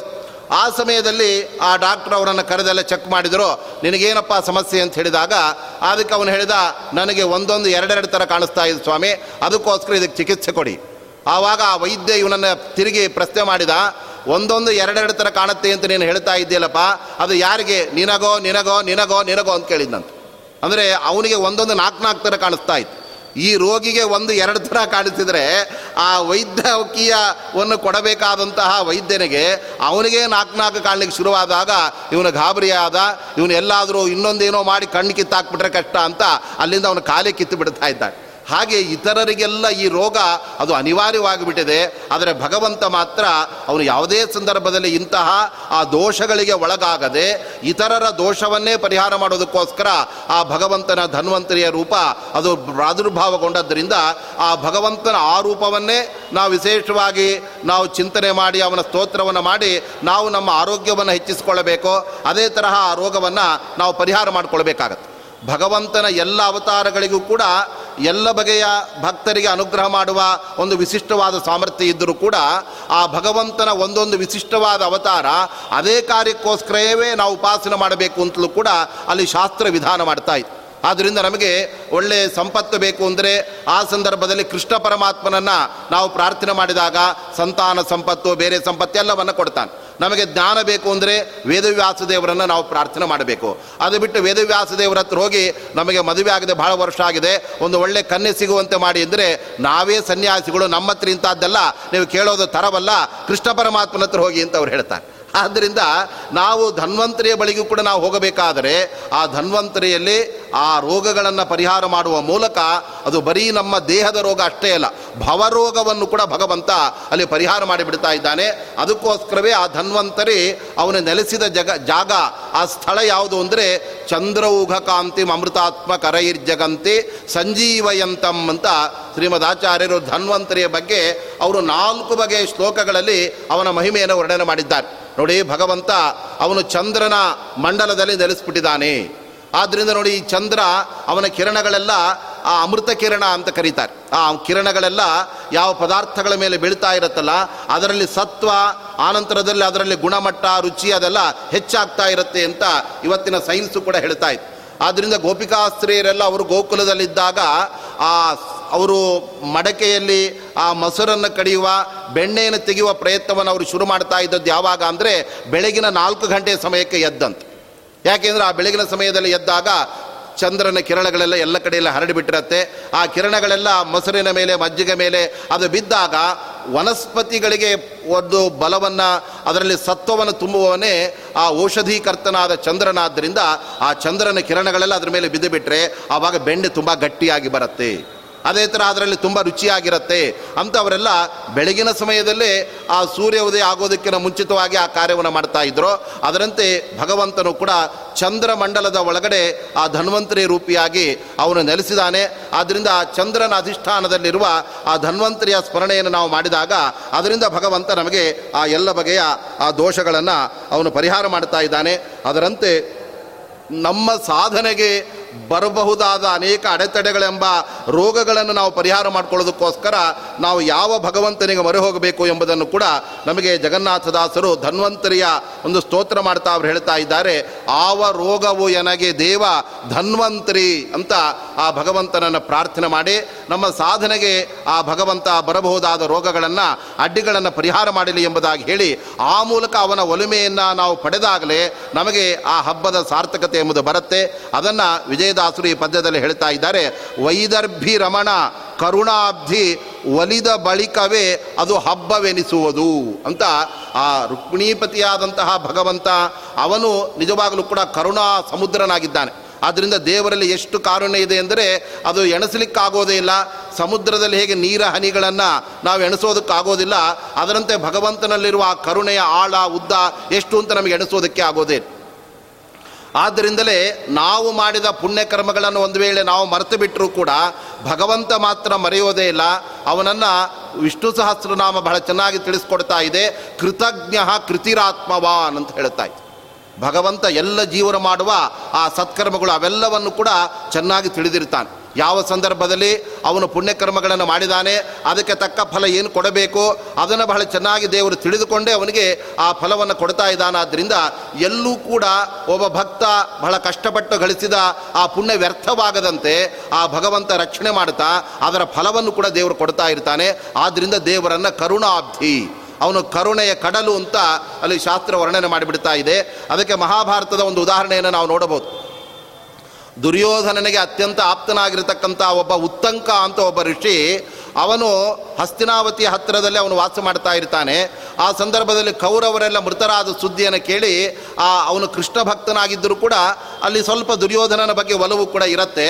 ಆವಾಗ ಕೌರವರೆಲ್ಲ ಮೃತರಾಗಿದ್ದಾರೆ. ದುರ್ಯೋಧನನು ಕೂಡ ಸತ್ತೋಗ್ಬಿಟ್ಟ ಅಂತ ಗೊತ್ತಾಗಿ ಆ ಸುದ್ದಿಯನ್ನು ಕೇಳಿದಂತಹ ಉತ್ತಂಕ ಋಷಿ ಇದೆಲ್ಲದಕ್ಕೆ ಕಾರಣ ಕೃಷ್ಣನಾಗಿದ್ದಾನೆ. ಏಕೆಂದರೆ ಶ್ರೀ ಕೃಷ್ಣ ಪರಮಾತ್ಮನೇ ಪಾಂಡವರ ಪಕ್ಷಪಾತಿಯಾಗಿದ್ದುಕೊಂಡು ಅವನೆಲ್ಲ ಕೌರವರ ಸಂಹಾರಕ್ಕೆ ಅವನೇ ನಿಜವಾಗಲೂ ಕೂಡ ಕಾರಣನಾದ್ದರಿಂದ ಆ ಕೃಷ್ಣನಿಗೆ ನಾನು ಶಾಪ ಕೊಟ್ಬಿಡ್ತೇನೆ ಎಂಬುದಾಗಿ ಸಿದ್ಧನಾಗ್ತಾನೆ. ಆವಾಗ ಕೃಷ್ಣನಿದ್ದ ಬಳಿಯೇ ಹೋಗಿ ಆ ಉತ್ತಂಕರು ಕಮಂಡಲು ಜಲವನ್ನು ಕೈಯಲ್ಲಿ ಹಾಕ್ಕೊಂಡು, ಆ ಎಲ್ಲ ಕೌರವರ ಒಂದು ವಂಶಕ್ಕೆ ನಾಶಕ್ಕೆ ನೀನು ಕಾರಣನಾಗಿದೆಯಲ್ಲ ಆದ್ದರಿಂದ ನಿನಗೆ ಶಾಪ ಕೊಟ್ಟು ಬಿಡ್ತಾ ಇದ್ದೇನೆ, ನಿನ್ನ ವಂಶವೂ ಕೂಡ ನಾಶವಾಗಲಿ ಅಂತ ಹೇಳಿ ಅಂತ ಆ ಉತ್ತಂಕರ ಕೈಯಲ್ಲಿ ನೀರನ್ನು ಹಾಕ್ಕೊಂಡಾಗ ಆ ಸಂದರ್ಭದಲ್ಲಿ ಕೃಷ್ಣ ಪರಮಾತ್ಮ ಅವರ ಮೇಲಿನ ಪ್ರೀತಿಯಿಂದ, ಕರುಣೆಯಿಂದ ಒಂದು ಮಾತನ್ನು ಹೇಳ್ತಾ ಇದ್ದಾನೆ, ನೋಡಯ್ಯ, ನನ್ನ ಮೇಲೆ ಕೋಪಗೊಂಡು ನೀನೇನಾದರೂ ಶಾಪ ಕೊಟ್ಟುಬಿಟ್ರೆ ನೀನು ಎಷ್ಟು ವರ್ಷಗಳ ಕಾಲ ನಿರಂತರ ಕಠಿಣವಾದ ತಪಸ್ಸನ್ನು ಮಾಡಿ ಈ ಪುಣ್ಯವನ್ನು ನೀನು ಗಳಿಸ್ಕೊಂಡಿದ್ದೀಯಲ್ಲ. ಹಾಗಿರುವಾಗ ಇಷ್ಟೊಂದು ಪರಿಶ್ರಮದಿಂದ ನೀನು ಪಡೆದ ಈ ಪುಣ್ಯದ ಮಹತ್ವ ಏನು ಅಂತ ನಿನಗೆ ಗೊತ್ತೇ ಇಲ್ಲ. ಆದರೆ ಯಾರೋ ಅವರು ಸಾಯಲೇಬೇಕಾದ ಅನಿವಾರ್ಯತೆ ಇದ್ದಾಗ ಅವರು ಸತ್ತದ್ದಕ್ಕೆ ಅದಕ್ಕೆ ನಾನು ಕಾರಣ ಅಂತ ನೀನು ತಿಳ್ಕೊಂಡು ನನಗೆ ಶಾಪ ಕೊಡೋದಕ್ಕೆ ಹೋಗ್ತಾ ಇದೆಯಲ್ಲ, ಆ ಮಾತನ್ನು ನೀನು ಬಿಟ್ಟು ಬಿಡು. ಯಾಕೆ ಅಂದರೆ ಅದರಿಂದ ನಿನಗೇನು ಲಾಭವಾಗುವುದಿಲ್ಲ, ನಷ್ಟವೇ ಜಾಸ್ತಿ ಆಗುತ್ತೆ. ಅದರಿಂದ ನಿನ್ನ ಪುಣ್ಯವನ್ನು ಉಳಿಸ್ಕೋ, ಆ ಕೌರವರು ಸಾಯಲೇಬೇಕಾದ ಅನಿವಾರ್ಯತೆ ಅವರಿಗೆ ಆಯುಷ್ಯ ಮುಗಿದು ಸತ್ತಾಗ ಅದಕ್ಕೆ ಯುದ್ಧ ಒಂದು ಕಾರಣವಾಯಿತಷ್ಟೇ ಹಾಗಿರುವಾಗ ನೀನು ನನ್ನ ಮೇಲೆ ಕೋಪ ಮಾಡ್ಕೊಂಡು ಶಾಪ ಕೊಡಬೇಡ, ನಿನ್ನ ಪುಣ್ಯ ಎಲ್ಲ ಹೊರಟು ಹೋಗ್ಬಿಡುತ್ತೆ ಅಂತ ಅವನನ್ನು ಸಕಾಲದಲ್ಲಿ ಎಚ್ಚರಿಸಿ ಆ ಶಾಪದಿಂದ ದೂರ ಮಾಡಿ ಅವನಿಗೆ ಉತ್ತಂಕ ಮಹರ್ಷಿಗೆ ಭಗವಂತ ಏನು ಅನುಗ್ರಹ ಮಾಡಿದಾನಲ್ಲ, ಅದು ನಿಜವಾಗಲೂ ಕೂಡ ಭಗವಂತನ ಕರುಣೆಯ ಅತ್ಯದ್ಭುತವಾದಂಥ ದೊಡ್ಡ ಮಟ್ಟದ್ದು ಅಂತ ಅಲ್ಲಿ ನಾವು ಕಾಣಬಹುದಾಗಿದೆ. ಏಕೆಂದರೆ ನಮ್ಮ ಮನೋಭಾವಗಳಲ್ಲಿ ಹೇಗೆ ಅಂದರೆ, ನಾವು ಇನ್ನೊಬ್ಬರ ವಸ್ತುವಿನ ಬಗ್ಗೆ ಹೆಚ್ಚು ಗಮನ ಹಾಕೋದೇ ಬೇರೆಯವರೇನಾದರೂ ದುಡ್ಡು ಕಳ್ಕೊಳ್ತಾ ಇದ್ದರೆ ಅಥವಾ ಅವರು ಕಷ್ಟದಲ್ಲಿದ್ದರೆ ಒದ್ದಾಳಿ, ನಾವ್ಯಾಕೆ ಅದಕ್ಕೆ ತಂತೆ ಹಾಕೋದೇ ಬೇಡ ಅಂತ ಅವರ ಹಾನಿಗೆ ನಾವು ಇಷ್ಟಪಡ್ತಾ ಇರ್ತೇವೆ. ಆದರೆ ಭಗವಂತ ಮಾತ್ರ ಯಾವತ್ತೂ ಹಾಗಲ್ಲ. ಆ ಇತರರ ಆ ಒಂದು ಪುಣ್ಯವನ್ನು ಬಹಳ ಜತನದಿಂದ ಆ ಭಗವಂತ ಉಳಿಸ್ತಾನೆ. ಅವರಿಂದ ಆಗಬಹುದಾದ ತಪ್ಪುಗಳನ್ನು ಅಲ್ಲಿ ಭಗವಂತ ದೂರ ಮಾಡ್ತಾನೆ ಅನ್ನೋ ಕಾರಣದಿಂದ ಕರುಣಾಬ್ಧಿ ಅಂತ ಆ ದೇವರಿಗೆ ಬಹಳ ಸುಂದರವಾದ ಆ ಒಂದು ಹೆಸರನ್ನು ಅವರು ಹೇಳ್ತಾ ಇದ್ದಾರೆ. ಆದ್ದರಿಂದಲೇ ಜಗನ್ನಾಥದಾಸರು ಭಗವಂತನ ಮಹಿಮೆಯನ್ನು ಅವರು ಕೊಂಡಾಡಬೇಕಾದರೆ ಅವರು ಮೊಟ್ಟ ಮೊದಲು ಒಂದು ಸಂಧಿಯನ್ನು ರಚನೆ ಮಾಡುವಾಗ ಅದಕ್ಕೆ ಅವರು ಇಟ್ಟ ಹೆಸರೇನು ಅಂದರೆ ಕರುಣಾ ಸಂಧಿ ಅಂತಲೇ ಅವರು ಹೆಸರು ಇಟ್ಬಿಟ್ಟಿದ್ದಾರೆ ಯಾಕೆ? ಭಗವಂತನಲ್ಲಿ ಬೇರೆ ಗುಣಗಳಿಲ್ವಾ? ಬೇಕಾದಷ್ಟು ಜ್ಞಾನ, ಆನಂದ, ಔದಾರ್ಯ, ಸೌಂದರ್ಯ ಇಷ್ಟಾದಿಗಳೆಲ್ಲ ದೇವರಲ್ಲಿ ಗುಣಗಳಿರಬೇಕಾದರೆ ಸೌಂದರ್ಯ ಸಂಧಿ, ಜ್ಞಾನ ಸಂಧಿ ಅಂತ ಹೇಳ್ಬೋದಾಗಿತ್ತು ಅವರು ಆದರೆ ಭಗವಂತನ ಬಗ್ಗೆ ಕರುಣಾಸಂಧಿ ಅಂತಲೇ ಅವರು ಯಾಕೆ ಆ ಹೆಸರಿಟ್ಟು ಆ ದೇವರ ಕಾರುಣ್ಯವನ್ನೇ ಬಗೆ ಬಗೆಯಾದ ಅವನ ಮಹಿಮೆಗಳ ಮೂಲಕ ಅವರು ತಿಳಿಸ್ಕೊಡ್ತಾ ಇದ್ದಾರೆ ಅಂದರೆ ಭಗವಂತನಲ್ಲಿರುವ ಜ್ಞಾನ, ಸೌಂದರ್ಯ ಇತ್ಯಾದಿ ಗುಣಗಳೆಲ್ಲ ದೇವರಲ್ಲಿ ಇದ್ದರೂ ಕೂಡ ನಮಗೆ ನೇರವಾಗಿ ಸಂಬಂಧಪಡುವ ಭಗವಂತನ ಒಂದು ವಿಶಿಷ್ಟವಾದ ಗುಣ ಅಂದರೆ ಅವನ ಕಾರುಣ್ಯ. ದೇವರಲ್ಲಿ ಬೇಕಾದಷ್ಟಿದ್ದು ಕೂಡ ಭಕ್ತರ ಬಗ್ಗೆ ಅವನಿಗೆ ಕರುಣೆಯೇ ಇಲ್ಲ, ವಾತ್ಸವೇ ಇಲ್ಲ, ವಾತ್ಸಲ್ಯ ಇಲ್ಲ ಅಂತ ಆದರೆ ಅಂತಹ ದೇವರನ್ನು ಯಾವ ಭಕ್ತನೂ ಕೂಡ ಅಲ್ಲಿ ಹುಡುಕಿಕೊಂಡು ಹೋಗೋದಕ್ಕೆ ಸಾಧ್ಯ ಇಲ್ಲ. ಆದ್ದರಿಂದ ಈ ಎಲ್ಲ ಜೀವರಿಗೆ ಮತ್ತು ಭಗವಂತನಿಗೆ ಇರುವ ಮಧ್ಯದಲ್ಲಿ ಒಂದು ಸಂಬಂಧ, ಅದು ಕಾರುಣ್ಯದ ಮೂಲಕ ಭಗವಂತ ನಮ್ಮೆಲ್ಲರಿಗೆ ಅವನ ಹತ್ತಿರವಾಗ್ತಾ ಇದ್ದಾನೆ. ಆದ್ದರಿಂದ ಪ್ರತಿನಿತ್ಯವೂ ಕೂಡ ನಾವು ಬಗೆ ಬಗೆಯಾದ ಬೇರೆ ಬೇರೆ ಅವಸ್ಥೆಗಳಲ್ಲಿ ಆ ಭಗವಂತನ ಹಲವು ರೂಪಗಳ ಆ ಒಂದು ಪ್ರೇರಣೆಯಿಂದ ಅವ ಅವುಗಳ ನಿಯಾಮಕತ್ವದಲ್ಲಿ ನಾವು ಒಳ್ಳೊಳ್ಳೆ ಕೆಲಸಗಳನ್ನು ಅಲ್ಲಿ ಮಾಡ್ತಾ ಇದ್ದೇವೆ. ಆದ್ದರಿಂದ ಆ ಭಗವಂತ ಅವನು ನಮ್ಮ ಮೇಲೆ ತೋರುವ ಕರುಣೆ ಇದೆಯಲ್ಲ, ಅದು ಬರೀ ಇವತ್ತು ನಿನ್ನೆಯಿಂದ ಭಗವಂತ ನಮ್ಮ ಮೇಲೆ ಕರುಣೆ ತೋರಿಸ್ತಾ ಇರತಕ್ಕಂಥದ್ದಲ್ಲ. ಅನಾದಿ ಕಾಲದಿಂದ ಈ ಸಾತ್ವಿಕ ಜೀವರಾಶಿಗಳ ಮೇಲೆ ಆ ಭಗವಂತನ ಕರುಣೆ, ಅದು ನಿರಂತರವಾಗಿ ಅವನ ಕರುಣಾ ಪ್ರವಾಹ ಹರಿತಾನೆ ಇಲ್ಲದೆ ಹೋದರೆ ನಾವು ಯಾವುದೇ ಒಂದು ಸತ್ಕರ್ಮಗಳನ್ನು ಮಾಡಲಿಕ್ಕೆ ಆಗ್ತಾ ಇರಲಿಲ್ಲ, ನಾವು ಸುಖವಾಗಿರ್ಲಿಕ್ಕೆ ಆಗ್ತಾ ಇರಲಿಲ್ಲ. ಹೀಗೆ ನಮ್ಮ ಬೇರೆ ಬೇರೆ ದೋಷಗಳನ್ನು, ದುಃಖಗಳನ್ನು ಕಡಿಮೆ ಮಾಡಿ. ಆದ್ದರಿಂದಲೇ ಶಾಸ್ತ್ರ ಹೇಳ್ತಾ ಇತ್ತು. ನಾವು ಪ್ರಬಲವಾದ ಪಾಪಕರ್ಮಗಳನ್ನು ಮಾಡಿ, ಅದಕ್ಕೆ ತಕ್ಕ ದುಃಖವನ್ನು ಅನುಭವಿಸಲೇಬೇಕಾದ ಪ್ರಸಂಗ ಇದ್ದಾಗ ಆ ಕೆಲವು ದುಃಖಗಳನ್ನು ಭಗವಂತ ಸ್ವಪ್ನದಲ್ಲಿ ನಮಗೆ ತೋರಿಸ್ಬಿಡ್ತಾನಂತೆ.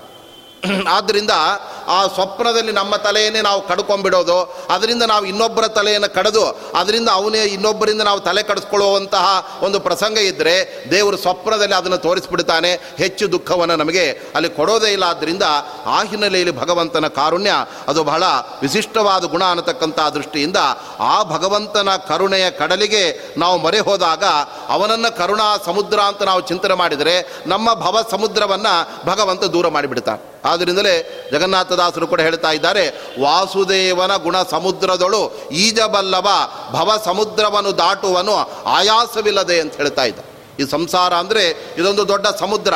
ಇದನ್ನು ನಾವು ದಾಟಬೇಕಾಗಿದ್ದರೆ ಬಹಳ ಶ್ರಮ ಇದೆ. ಸರಿಯಾದ ಹಡಗು ಬೇಕು, ನಾವಿಕ ಇರಬೇಕು. ಯಾರ್ಯಾರನ್ನು ನಂಬಿ ಹಡಗಿನಲ್ಲಿ ಕೂತ್ಕೊಂಡ್ರೆ ಮಧ್ಯದಲ್ಲಿ ಕೈ ಬಿಟ್ಟ ಅಂದರೆ ಅಲ್ಲೇ ಮುಳುಗೋಗಿಬಿಡ್ತೇವೆ. ಆದರೆ ಭಗವಂತನೆಂಬ ಸಮುದ್ರ, ಅವನು ಗುಣ ಸಮುದ್ರನಾಗಿದ್ದಾನೆ ಆ ಗುಣ ಸಮುದ್ರದಲ್ಲಿ ನಾವು ಮುಳುಗಿದರೆ ಈ ಸಮುದ್ರದಿಂದ ನಾವು ಮೇಲಕ್ಕೆ ಎದ್ದು ಬಿಡುತ್ತೇವೆ ಆದ್ದರಿಂದಲೇ ದೇವರು ಹೇಳ್ತಾ ಇದ್ದಾನೆ, ನಾನು ಸೊಂಟದವರೆಗೆ ಕೈಯನ್ನು ಹಿಡ್ಕೊಂಡು ನಿಮಗೆ ಸಂಸಾರದ ಸಮುದ್ರದ ನೀರು ಅದು ಮುಳುಗಿಸುವಂತಹದ್ದಲ್ಲ. ಅದು ಬರೀ ಕಟಿಗೆ ಮಾತ್ರ ಬರುವಂತೆ, ಅದು ಸೊಂಟಕ್ಕೆ ಮಾತ್ರ ಬರುವಂತೆ ಮಾಡಿ ನಿಮ್ಮನ್ನು ಅನುಗ್ರಹಿಸ್ತೇನೆ ಅಂತ ಭಗವಂತ ಅಲ್ಲಿ ಹೇಳ್ತಾ ಇದ್ದಾನೆ. ಆದ್ದರಿಂದ ಅಂತಹ ಆ ರುಕ್ಮಿಣೀಪತಿಯಾದ ಭಗವಂತನ ಒಲುಮೆಯನ್ನು ನಾವು ಪಡೆದಾಗಲೇ ನಮಗೆ ನಿಜವಾಗಲೂ ಕೂಡ ಹಬ್ಬದ ಒಂದು ನಿಜವಾದ ಆಚರಣೆ, ಅದರ ಪ್ರಯೋಜನ ನಾವು ಮಾಡಿಕೊಂಡಂತೆ ಆಗತ್ತೆ. ಅದು ಬಿಟ್ಟು ನಾವು ಬೇಕಾದಷ್ಟು ಭಕ್ಷ್ಯಭೋಜ್ಯಗಳನ್ನು ತಿಂದರೆ ಅದು ಜೀರ್ಣವಾಗುತ್ತೆ, ಎಲ್ಲೋ ಹೋಗುತ್ತೆ. ಆದರೆ ಆ ಸಮಯ ಭಗವಂತನ ಒಲುಮೆಯಲ್ಲಿ ಸಾರ್ಥಕವಾಗಿಲ್ಲ ಅಂದರೆ ನಮ್ಮ ಬದುಕು ಮತ್ತೆ ಅದು ವ್ಯರ್ಥವಾಗುತ್ತೆ ಎಂಬತಕ್ಕಂಥ ದೃಷ್ಟಿಯಿಂದ ಆ ರೀತಿಯಾಗಿ ಅವರು ತಿಳಿಸ್ತಾ ಇದ್ದಾರೆ. ಕಾಮಕ್ರೋಧಗಳ ಬಿಡುವುದೇ ಬಲು ಹಬ್ಬ, ನೇಮನಿಷ್ಠೆ ನಿತ್ಯ ಮಾಡುವುದೇ ಬಲು ಹಬ್ಬ. ವ್ಯೋಮ ಗಂಗಾಜನಕ ವಿಜಯ ವಿಠಲನ ಧಾಮದೊಳಗೆ ಪೂಜೆ ಮಾಡುವುದೇ ಹಬ್ಬ ಅಂತ ಇದ್ದಾರೆ. ಬಹಳ ಸುಂದರವಾಗಿ ಮತ್ತೆ ನಮ್ಮ ಬೇರೆ ಬೇರೆ ನಮ್ಮ ಚಟುವಟಿಕೆಗಳ ಬಗ್ಗೆ ಹೇಳುವಾಗ ಅವರು ತಿಳಿಸ್ತಾ ಇದ್ದಾರೆ, ನಾವು ಕಾಮಕ್ರೋಧಾದಿಗಳನ್ನು ಬಿಡೋದೇನಿದೆಯಲ್ಲ, ಅದೇ ನಿಜವಾದಂತಹ ಹಬ್ಬ. ಆದ್ದರಿಂದ ನಾವು ತುಂಬ ತುಂಬ ಬಯ ಬಗೆ ಬಗೆಯಾದ ಕಾಮನೆಗಳನ್ನು ಬೆಳೆಸ್ಕೊಂಡು ಅವುಗಳನ್ನು ಈಡೇರಿಸಿಕೊಳ್ಳಲಿಕ್ಕಾಗದೆ, ಅದರಿಂದಾಗಿ ನಾವು ದೇವರನ್ನು ಮರೆತು ಬಿಡ್ತಕ್ಕಂಥ ಸಾಮರ್ಥ್ಯ ಇರುತ್ತೆ. ಆದ್ದರಿಂದ ಕಾಮವನ್ನು ತೊರೆಯತಕ್ಕಂಥದ್ದು, ಅನಂತರದಲ್ಲಿ ಕ್ರೋಧ, ಇವೆಲ್ಲ ನಮಗೆ ಷಡ್ ವೈರಿಗಳು ಅಂತ ಇದನ್ನು ಕರೀತಾ ಇದ್ದಾರೆ. ಅರಿಷಡ್ ವರ್ಗಗಳು ಯಾಕೆಂದರೆ ಕಾಮ, ಕ್ರೋಧ, ಲೋಭ, ಮೋಹ, ಮದ, ಮಾತ್ಸರ್ಯ ಇವುಗಳೆಲ್ಲ ಮನಸ್ಸಿನಲ್ಲಿ ತುಂಬಿಕೊಂಡ್ಬಿಟ್ಟಾಗ ಮನುಷ್ಯನಲ್ಲಿ. ಅದರಿಂದಾಗಿ ಅವನು ತನ್ನ ಮುಖ್ಯವಾದ ಗುರಿಯನ್ನೇ ಅವನು ಮರೆತು ಬಿಡ್ತಾ ಇರ್ತಾನೆ. ಆದ್ದರಿಂದ ನಮ್ಮ ಆರೋಗ್ಯ ಚೆನ್ನಾಗಿರಬೇಕು ಅಂತ ಆದರೆ ಅದಕ್ಕೆ ಈ ಆರನ್ನು ನಾವು ತೊರೆಯಬೇಕು ಅಂತ ಶಾಸ್ತ್ರ ಹೇಳ್ತಾ ಇತ್ತು ಅದಕ್ಕೆ ವಾದಿರಾಜ ಸ್ವಾಮಿಗಳು ಬಹಳ ಸುಂದರವಾಗಿ ಅಕ್ರೂರ ಮತ್ತು ಕೃಷ್ಣರ ಸಂವಾದವನ್ನು ತಿಳಿಸ್ತಾರೆ. ಅವರು ರುಕ್ಮಿಣೀಶ ವಿಜಯದಲ್ಲಿ ಕೃಷ್ಣನನ್ನು ನೋಡಬೇಕು ಅಂತ ಅಕ್ರೂರ ಬಂದಾಗ ಗೋಕುಲಕ್ಕೆ, ಆ ಸಮಯದಲ್ಲಿ ಕೃಷ್ಣ ಅಕ್ರೂರನ್ನು ಪ್ರಶ್ನೆ ಮಾಡ್ತಾ ಹೇಳ್ತಾ ಇದ್ದಾನೆ, ಆರೋಗ್ಯವೇನಪ್ಪ? ಕ್ಷೇಮಸ್ತಾವತು. ನಿನಗೆ ಆರೋಗ್ಯನಾ? ಅಂತ ಕೇಳಿದಾಗ ಅದಕ್ಕೆ ಅಕ್ರೂರ ಉತ್ತರ ಕೊಡ್ತಾನೆ, ನೀನು ನನ್ನ ಹೃದಯ ಕಮಲದಲ್ಲಿ ಸದಾ ನೆಲೆಸಿರುವಾಗ ನನ್ನ ಆರೋಗ್ಯಕ್ಕೆ ಯಾವುದೇ ತೊಂದರೆ ಇಲ್ಲ. ನಾನು ಬಹಳ ಚೆನ್ನಾಗೇ ಇದ್ದೇನೆ ಅಂತ ಅವನು ಹೇಳ್ತಾ ಇದ್ದಾನೆ. ಆದರೆ ನಿಜವಾಗಲೂ ಕೂಡ ಕೃಷ್ಣ ಮತ್ತು ಅಕ್ರೂರರ ಸಂವಾದ, ಇದು ನಮ್ಮಂತೆ ವ್ಯರ್ಥವಾದ ಪ್ರಶ್ನೆಗಳ ರೀತಿಯ ಉತ್ತರದ ಸಂವಾದವಲ್ಲ. ನಾವು ಕೂಡ ವ್ಯರ್ಥವಾದ ಪ್ರಶ್ನೆ, ವ್ಯರ್ಥ, ವ್ಯರ್ಥವಾದ ಉತ್ತರಗಳನ್ನು ಪಡ್ಕೊಂಡು ನಮ್ಮ ಸಮಯವನ್ನು ವ್ಯರ್ಥ ಮಾಡಿಕೊಳ್ತಾ ಇರ್ತೇವೆ. ನಾವು ಮಠಕ್ಕೆಲ್ಲ ಊಟಕ್ಕೆ ಬಂದಾಗ ನಮ್ಮ ಎದುರುಗಡೆನೇ ಊಟಕ್ಕೆ ಕೂತಿರ್ತಾರೆ. ಅವರ ಹತ್ರ ಊಟ ಆಯ್ತಾ ಅಂತ ಅವರನ್ನೇ ನಾವು ಕೇಳ್ತಾ ಇರ್ತೇವೆ. ಅಲ್ಲೇ ಊಟಕ್ಕೆ ಕೂತಿದ್ವಲ್ಲ ಅಂತ ಅವ್ರು ಹೇಳ್ತಾ ಇರ್ತಾರೆ. ಹೀಗೆ ಯಾವುದೋ ವ್ಯರ್ಥ ಪ್ರಶ್ನೆ, ವ್ಯರ್ಥವಾದ ಉತ್ತರ ಇದರಿಂದ ಏನು ನಾವು ಪಡ್ಕೊಂಡಂತೆ ಆಗೋದೇ ಇಲ್ಲ. ಕಳ್ಕೊಂಡದ್ದೇ ಜಾಸ್ತಿ ಆ ಸಮಯವನ್ನು ವ್ಯರ್ಥವಾಗಿ ಕಳ್ಕೊಂಡ್ಬಿಡ್ತೇವೆ. ಹಾಗಿರುವಾಗ ಕೃಷ್ಣ ಪರಮಾತ್ಮ ಅವನು ಪ್ರಾಜ್ಞನಾಗಿದ್ದಾನೆ, ಪ್ರಾಜ್ಞೆ ಶಿರೋಮಣಿ ಅವನು. ಅಂತಹ ದೇವರು ಅಕ್ರೂರತನ ಮನೆಗೆ ಬಂದಾಗ ಆರೋಗ್ಯವೇನಪ್ಪ ಅಂತ ನಮ್ಮ ತರಹ ಹರಟೆ ಹೊಡೆಯುವ ರೀತಿಯಲ್ಲಿ ಮಾತನ್ನು ಕೇಳ್ತಾನೇನು ಅವನು. ರಥದನ್ನು ತೆಗೆದುಕೊಂಡು ಅಲ್ಲಿಗೆ ಬಂದಿದ್ದಾನೆ ಅಂದರೆ ಅವನಿಗೆ ಜ್ವರ ಇದ್ದರೆ ಇನ್ನೇನಾದರಾಗಿದ್ದರೆ ಮಫ್ಲರ್ ಹಾಕ್ಕೊಂಡು ಬರ್ತಾ ಇದ್ದ, ಸ್ವೆಟರ್ ಹಾಕ್ಕೊಂಬರ್ಬೋದಾಗಿತ್ತು ಅಥವಾ ತುಂಬ ಜ್ವರ ಇದ್ದರೆ ಬರಕ್ಕೇನೆ ಆಗ್ತಾ ಇದ್ದೆ? ಆದರೆ ಅಕ್ರೂರ ಬಂದಿದ್ದಾನೆ ಅಂತ ಆದರೆ ಆದ್ದರಿಂದಲೇ ಅವನಿಗೆಲ್ಲ ಚೆನ್ನಾಗಿ ಆರೋಗ್ಯ ಇದೆ ಅಂತ ಆ ಕೃಷ್ಣ ಬಲ್ಲವನಾಗಿದ್ದಾನೆ. ಹಾಗಿದ್ದರೂ ಕೂಡ ಕ್ಷೇಮ ಕಿಂ ಆರೋಗ್ಯನ ಅಂತ ಏನು ಕೇಳ್ತಾ ಇದ್ದಾನೆ, ಆದರೆ ಅದಕ್ಕೆ ತಕ್ಕಂತೆ ಕೃಷ್ಣನ ಅಂತರಂಗವನ್ನು ಸರಿಯಾಗಿ ತಿಳ್ಕೊಂಡಿರ್ತಕ್ಕಂತಹ ಅಕ್ರೂರ ಉತ್ತರ ಕೊಡ್ತಾ ಇದ್ದಾನೆ. ಸ್ವಾಮಿ, ನೀನು ನನ್ನ ಹೃದಯ ಕಮಲದಲ್ಲಿ ಸದಾ ನೆಲೆಸಿರುವಾಗ ನನಗೆ ಯಾವುದೇ ರೀತಿಯಾದ ಆ ಅನಾರೋಗ್ಯ ಅಥವಾ ಆ ಯಾವುದು ಕೂಡ ರೋಗ ಇಲ್ಲ ಅಂತ ಅವನು ಉತ್ತರ ಕೊಡುವ ಮೂಲಕ ಕೃಷ್ಣ ಕೇಳಿದ್ದೇನು ಎಂಬುದನ್ನು ಚೆನ್ನಾಗಿ ಅರ್ಥ ಮಾಡ್ಕೊಂಡು ಅವನು ಉತ್ತರ ಕೊಡ್ತಾ ಇದ್ದಾನೆ ಅಂತ ಅಲ್ಲಿ ಅಕ್ರೂರ ಮಾತಿನಿಂದ ಗೊತ್ತಾಗ್ತಾ ಇದೆ. ಏಕೆಂದರೆ ಕೃಷ್ಣ ಕೇಳಿದ್ದೇನು ಅಂದರೆ, ನಿನ್ನ ದೇಹದ ಆರೋಗ್ಯ ಚೆನ್ನಾಗಿದೆಯಾ ಅಂತ ಅವನು ಕೇಳಿದ್ದಲ್ಲ. ಆರೋಗ್ಯನ ಅಂದರೆ ಆರು ಯೋಗ್ಯನಾ ಅಂತ ಅವನು ಕೇಳ್ತಾ ಇದ್ದಾನೆ. ನಮ್ಮ ಪಂಚ ಜ್ಞಾನೇಂದ್ರಿಯಗಳು ಒಳಗಡೆ ಇರತಕ್ಕಂತಹ ಮನಸ್ಸು. ಈ ಆರು ಯೋಗ್ಯವಾಗಿದೆಯಾ ಅಂತ ಕೃಷ್ಣ ಕೇಳ್ತಾ ಇದ್ದಾನೆ. ಅಂದರೆ ಕಣ್ಣು ಭಗವಂತನ ರೂಪ ನೋಡ್ತಾ ಇದೆಯಾ? ಕಿವಿ ಅವನ ಮಹಿಮೆ ಕೇಳ್ತಾ ಇದೆಯಾ? ಮನಸ್ಸು ಬರೀ ಎಲ್ಲೆಲ್ಲೋ ಹಾಕ್ಬಿಡ್ತಾ ಇದೆಯಾ? ಹೆಂಡತಿ ಮಕ್ಕಳ ಕಡೆಗೆ ಮಾತ್ರ ನನ್ನ ಕಡೆಗೆ ಮನಸ್ಸು ಹಾಕಿದೆಯಾ? ಹೀಗೆ ಭಗವಂತನ ಕಡೆಗೆ ನಮ್ಮ ಎಲ್ಲ ಆರು ಇಂದ್ರಿಯಗಳು ಕೂಡ ಅಲ್ಲಿ ನೆಲೆಗೊಂಡಾಗ ಅದು ಯೋಗ್ಯವಾದ ವಸ್ತುವಿನಲ್ಲಿ ನಮ್ಮ ಆರು ಇಂದ್ರಿಯಗಳು ನೆಲೆಸಿದಂತೆ ಆಗತ್ತೆ. ಆವಾಗ ಆರು ಯೋಗ್ಯ, ಆವಾಗಲೇ ನಮಗೆ ಆರೋಗ್ಯ ಬರೋದಕ್ಕೆ ಸಾಧ್ಯ. ಆದ್ದರಿಂದ ಅಕ್ರೂರ ಹೇಳ್ತಾ ಇದ್ದಾನೆ, ಸ್ವಾಮಿ, ನೀನು ನನ್ನ ಹೃದಯ ಕಮಲದಲ್ಲಿ ನೆಲೆಸಿ ನನ್ನನ್ನು ಸನ್ಮಾರ್ಗದಲ್ಲಿ ಪ್ರೇರಣೆ ಮಾಡ್ತಾ ಇರುವಾಗ ನನಗೆ ಯಾವ ಅನಾರೋಗ್ಯ ಬರೋದಕ್ಕೆ ಸಾಧ್ಯ? ಆದ್ದರಿಂದ ನನ್ನ ಕಣ್ಣುಗಳೆಲ್ಲ ನಿನ್ನ ಒಂದು ರೂಪವನ್ನು ಬಿಟ್ಟು ಬೇರೆ ನೋಡೋದಕ್ಕೆ ಆಸಕ್ತಿಯನ್ನು ಪಡೋದೇ ಇಲ್ಲ. ಆದ್ದರಿಂದ ನಾನು ಬಹಳ ಚೆನ್ನಾಗೇ ಇದ್ದೇನೆ ಅಂತ ಕೃಷ್ಣನ ಅಂತರಂಗವನ್ನು ಚೆನ್ನಾಗಿ ಅರಿತುಕೊಂಡೇ ಅಲ್ಲಿ ಆ ರೀತಿಯಾಗಿ ಅವನು ಉತ್ತರವನ್ನು ಕೊಡ್ತಾ ಇದ್ದಾನೆ. ಆದ್ದರಿಂದ ಈ ಅರಿಷಡ್ ವರ್ಗಗಳೇನಿದೆಯಲ್ಲ ಇದೆಲ್ಲ ನಮ್ಮನ್ನು ಅಧಪಾತಕ್ಕೆ ತಳ್ಳುವಂತಹದ್ದಾಗಿದೆ. ಆದ್ದರಿಂದ ಆ ಕಾಮಕ್ರೋಧಾದಿಗಳನ್ನು ಅಲ್ಲಿ ಬಿಡುವುದೇನಿದೆಯಲ್ಲ ಹಂತ ಹಂತ ಒಂದೇ ಸರಿ ಬಿಡೋದಕ್ಕೆ ಆಗೋದಿಲ್ಲ ಅದನ್ನು ಕಡಿಮೆ ಮಾಡಿಕೊಂಡು ಮಾಡಿಕೊಂಡು ಅವುಗಳನ್ನು ಅಲ್ಲಿ ಬಿಡಬೇಕಾಗತ್ತೆ. ಅದಕ್ಕೆ ವಾದಿರಾಜರು ಇನ್ನೊಂದು ಉತ್ತರವನ್ನು ಕೊಡ್ತಾರೆ. ಈ ಕಾಮಕ್ರೋಧಗಳನ್ನು ಬಿಡೋದಕ್ಕಾಗೋದೇ ಇಲ್ಲ ರೀ. ಅವುಗಳ ಸ್ಥಾನವನ್ನು ಬದಲಾಯಿಸ್ಕೊಂಡ್ಬಿಟ್ರೆ ಆವಾಗಲಾದರೂ ಅದು ದೋಷ ಆಗೋದಿಲ್ಲ ಅಂತ ಅವ್ರು ಹೇಳ್ತಾ, ಎಲ್ಲಿ ನಮಗೆ ಇಚ್ಛೆ ಕಾಮನೆ ಇರಬೇಕು? ಯಾವುದೋ ದುಡ್ಡು ಮಾಡೋದು ಇನ್ನೊಬ್ಬರಿಗೆ ಮೋಸ ಮಾಡೋದು, ಇದರಲ್ಲಿ ನಮಗೆ ಕಾಮನೆ ಇರೋದಲ್ಲ. ಕಾಮಸ್ತೇಂಗ್ರಿ ಯುಗಾರ್ಚನೆ. ನಿನ್ನ ಪಾದ ಕಮಲಗಳನ್ನು ಇನ್ನೂ ಚೆನ್ನಾಗಿ ವೈಭವದಿಂದ ಪೂಜೆ ಮಾಡಬೇಕು ಅನ್ನುವ ಬಯಕೆಗಳನ್ನು ಕೊಡು. ಮತ್ತು ಕ್ರೋಧ ತ್ವತ್ ಶತ್ರುಷು, ಯಾರು ನಿನ್ನನ್ನು ದ್ವೇಷ ಮಾಡ್ತಾ ಇದ್ದಾರಲ್ಲ, ಅವರ ಬಗ್ಗೆ ನನಗೆ ಸಿಟ್ಟು ಬರುವಂತೆ ಆಗ ಏಕೆಂದರೆ ನಮ್ಮ ದೇಹದ ಒಳಗಡೆ ತತ್ವಾಭಿಮಾನಿ ದೈತ್ಯರುಗಳೆಲ್ಲ ಇದ್ದಾರೆ. ಕಲಿ, ಕಾಲನೇಮಿ, ನ, ಇತ್ಯಾದಿಗಳೆಲ್ಲ ಅವರ ಬಗ್ಗೆ ಕ್ರೋಧ, ಈ ತರಹ ಪುಣ್ಯವನ್ನು ಗಳಿಸೋದ್ರಲ್ಲಿ ಲೋಭ ಇರಬೇಕು. ಅವನು ತುಂಬ ಜಾಸ್ತಿ ಪುಣ್ಯ ಗಳಿಸ್ತಾ ಇದ್ದಾನೆ. ಆದ್ದರಿಂದ ಅವನಿಗಿಂತ ಜಾಸ್ತಿ ನಾವು ಪುಣ್ಯವನ್ನು ಗಳಿಸಬೇಕು ಅಂತ ಅದನ್ನೆಲ್ಲ ಒಳ್ಳೆಯದಕ್ಕೆ ನಾವು ಬಳಸ್ಕೊಂಬಿಟ್ರೆ ಆವಾಗ ಈ ಆರು ದೋಷಗಳಾಗೋದಿಲ್ಲ. ಅವೆಲ್ಲ ನಮಗೆ ಗುಣಗಳಾಗಿಬಿಡತ್ತೆ. ಆ ದೃಷ್ಟಿಯಿಂದ ಈ ಕಾಮಕ್ರೋಧಾದಿಗಳನ್ನು ಗೆಲ್ಲುವುದರ ಬಗ್ಗೆನೂ ಕೂಡ ಅವರು ಆ ರೀತಿಯಾಗಿ ಸಂದೇಶವನ್ನು ನೀಡ್ತಾ ಇದ್ದಾರೆ. ಮತ್ತು ನಿಯಮನಿಷ್ಠೆ ನಿತ್ಯ ಮಾಡುವುದೇ ಬಲು ಹಬ್ಬ. ನಾವೆಲ್ಲ ದೇವರ ಪೂಜೆ, ಸಂಧ್ಯಾ ವಂದನೆ ಇತ್ಯಾದಿಗಳನ್ನೆಲ್ಲ ಮೊದಲು ಮೊದಲು ಆಸಕ್ತಿಯಿಂದ ಮಾಡ್ತೇವೆ. ಮುಂದೆ ಏನಾದರೂ ಒಂದು ಕೆಲಸಗಳು ಬಂತು ಅಂದರೆ ಅದನ್ನು ಪೂರ್ತಿಯಾಗಿ ಬಿಟ್ಟೇ ಬಿಡ್ತಾ ಇರ್ತೇವೆ. ಆದ್ದರಿಂದ ನಿರಂತರವಾಗಿ ಯಾವುದೇ ಒಂದು ಕಾರ್ಯ ನಮ್ಮಲ್ಲಿ ನಡೀಲಿಲ್ಲ ಅಂತ ಆದರೆ ಅದರಿಂದ ನಮಗೆ ಬರುವ ಫಲ ಅಷ್ಟೊಂದು ಉತ್ತಮವಾಗಿರ್ತಕ್ಕಂಥದ್ದು ಇರೋದಿಲ್ಲ. ಎಲ್ಲಿ ನೈರಂತರ್ಯ, ನಿರಂತರ ಅವಿಚ್ಛಿನ್ನವಾಗಿ ಒಂದು ಕೆಲಸ ನಡೆಯುತ್ತೆ, ಅಲ್ಲಿ ಏನೋ ಒಂದು ದೊಡ್ಡದಾದಂತಹ ಲಾಭ ಆ ಬದಲಾವಣೆ ಎಂಬತಕ್ಕಂಥದ್ದು ಆಗೇ ಆಗುತ್ತೆ. ಈ ಕಠಿಣವಾದ ಕಲ್ಲಿನ ಮೇಲೆ ಒಂದು ಮೇಲುಗಡೆಯಿಂದ ನೀರು ನಿರಂತರವಾಗಿ ತೊಟ್ಟಿಗ್ತಾ ಇಕ್ತಾಗ್ತಾ ಬೀಳುವಾಗ ಕೊನೆಗೆ ಸ್ವಲ್ಪ ದಿವಸ ಆದರೆ ಅಲ್ಲೊಂದು ದೊಡ್ಡ ತಗ್ಗೆ ನಿರ್ಮಾಣವಾಗಿಬಿಟ್ಟಿರುತ್ತೆ ಹಾಗಾದರೆ ನೀರಿನ ನೀರಿನ ಹನಿ ಎಷ್ಟು ಕೋಮಲವಾಗಿದೆ, ಮೃದುವಾಗಿದೆ. ಕಲ್ಲು ಎಷ್ಟು ಗಟ್ಟಿಯಾಗಿರ್ತಕ್ಕಂಥದ್ದು, ಅದು ಕಠಿಣವಾಗಿದೆ. ಹಾಗಿದ್ದರೂ ಕೂಡ ನೀರಿನ ಹನಿಗಳೆಲ್ಲ ಆ ಕಲ್ಲನ್ನೇ ಕೊರೆದು ತೂತು ಮಾಡ್ತಾ ಇವೆ ಅಂತ ಆದರೆ ಅಲ್ಲಿ ಯಾವುದು ಮುಖ್ಯ ಕಾರಣ? ಅದು ನೀರ ಹನಿಯ ಗುಣ, ಅದರ ಶಕ್ತಿ ಅಲ್ಲವೇ ಅಲ್ಲ, ಆ ನಿರಂತರತೆ ಎಂಬತಕ್ಕಂಥದ್ದೇನಿದೆ ಅದರ ಒಂದು ಫಲ ಅದು. ಆದ್ದರಿಂದ ಯಾವುದು ಉತ್ತಮವಾದಂತಹ ಪ್ರಯೋಜನ ಆ ಲಾಭ ನಮಗೆ ಬಂದೇ ಬರುತ್ತೆ. ಅದಕ್ಕೆ ದಾಸರಾರು ಹೇಳ್ತಾ ಇದ್ದಾರೆ, ನೇಮೆ ನಿಷ್ಠೆ ನಿತ್ಯ ಮಾಳ್ಪುದೇ ಬಲು ಹಬ್ಬ. ಯಾರೋ ಇತ್ತೀಚೆಗೆ ಒಬ್ಬರು ನಿತ್ಯ ಸಂಧ್ಯಾವಂದನೆ ಇತ್ಯಾದಿಗಳನ್ನು ಮಾಡ್ತಾ ಇದ್ರು, ಅವರಿಗೆ ಅವರ ಪೈಕಿ ಯಾರೋ ಒಬ್ಬರು ಹೊರಟು ಹೋಗಿಬಿಟ್ರು, ಹತ್ತು ದಿವಸ ಸಂಧ್ಯಾವಂದನೆ ಎಲ್ಲ ಅದು ಬಿಟ್ಟೇ ಬಿಟ್ಟು. ಆಮೇಲೆ ಹನ್ನೊಂದನೇ ದಿವಸ ಅವನು ಸಂಧಾನ ಮಾಡ್ಲಿಕ್ಕೆ ಹೋಗಲೇ ಇಲ್ಲ. ಯಾಕೆ ಅಂದರೆ ಹತ್ತು ದಿವಸ ಮಾಡದೆ ಮರ್ತೆ ಹೋಗಿಬಿಟ್ಟಿದೆ ಎಲ್ಲ. ಆದ್ದರಿಂದ ಮಾಡಲಿಕ್ಕೂ ಮನಸ್ಸಿಲ್ಲ, ಬಿಟ್ಟೇ ಬಿಡ್ತೇನೆ ಅಂತ. ಆ ತರಹ ಕೆಲವು ಸಂದರ್ಭದಲ್ಲಿ ನಮಗೆ ಯಾವುದನ್ನು ಅಂಟಿಸ್ಕೊಂಡಿರ್ತೇವೆ, ಅದನ್ನು ಮಾಡ್ತಾ ಹೋಗ್ತಾ ಇರ್ತೇವೆ. ಮಧ್ಯದಲ್ಲಿ ಏನಾದರೂ ಅಡೆತಡೆಗಳು ಬಂತು ಅಂದರೆ ಅದನ್ನು ಪೂರ್ತಿಯಾಗಿ ನಾವು ಬಿಡ್ತೇವೆ.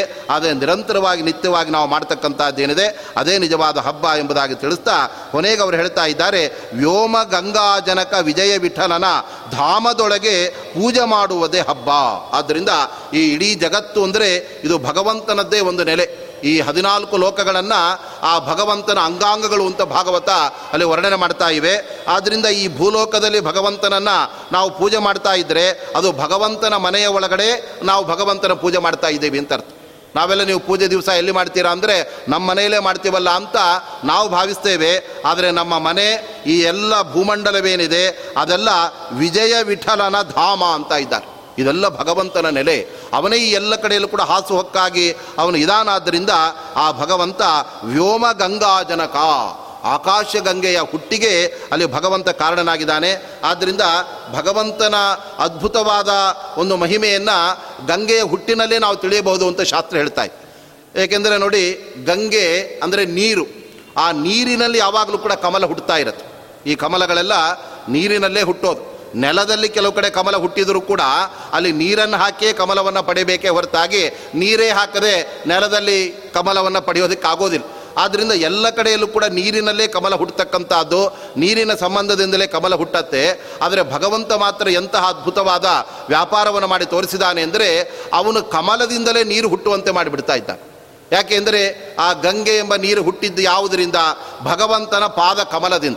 ಹಾಗಾದರೆ ಕಮಲದಿಂದ ನೀರು ಹುಟ್ಟಿದೆ ನೋಡಿ, ಇದು ಎಲ್ಲೂ ಜಗತ್ತಿನಲ್ಲಿ ಇಲ್ಲದೆ ಇರತಕ್ಕಂಥದ್ದು. ನೀರಿನಲ್ಲಿ ಕಮಲ ಹುಟ್ಟೋದು ಎಲ್ಲ ಕಡೆ ಇದೆ, ಆದರೆ ಭಗವಂತ ಮಾತ್ರ ಅದನ್ನು ಉಲ್ಟಾ ಪಲ್ಟಾ ಮಾಡಿ ತನ್ನ ಪಾದ ಕಮಲದಿಂದಲೇ ಆ ಗಂಗಾ ಜಲವನ್ನು ಅವನು ಸೃಷ್ಟಿ ಮಾಡಿದಾನಾದ್ದರಿಂದ ಭಗವಂತನನ್ನ ಗಂಗಾ ಜನಕ ಅಂತ ಹೇಳುವಾಗ ಅವನ ಒಂದು ಅತ್ಯದ್ಭುತವಾದ ಮಹಿಮೆಯನ್ನು ನಾವು ತಿಳಿಯಬೇಕು ಅಂತ ವಿಜಯದಾಸರು ಸೂಚನೆ ಮಾಡ್ತಾ ಇದ್ದಾರೆ. ಏಕೆಂದರೆ ದೇವರಲ್ಲಿರುವ ಗುಣ ಅಂದರೆ ಕರ್ತುಂ ಅಕರ್ತುಂ ಅನ್ಯಥಾ ಕರ್ತುಂ.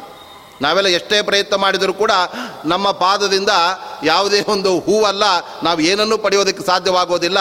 ಹಾಗಿರುವಾಗ ಭಗವಂತ ತನ್ನ ಪಾದ ಕಮಲದಿಂದ ಗಂಗಾ ಜಲವನ್ನು ಅಲ್ಲಿ ಹುಟ್ಟು ಹಾಕಿದಾನೆ ಅಂತಾದರೆ ಅವನು ಬರೀ ನೀರಿನಿಂದ ಕಮಲ ಪಡೆಯೋನಲ್ಲ, ಅವನು ಕಮಲದಿಂದಲೇ ನೀರನ್ನು ಕೂಡ ಅವನು ಹುಟ್ಟಿಸಬಲ್ಲ ಅನ್ನತಕ್ಕಂಥದ್ದನ್ನು ಅಲ್ಲಿ ತಿಳಿಸ್ತಾ ಇದ್ದಾರೆ.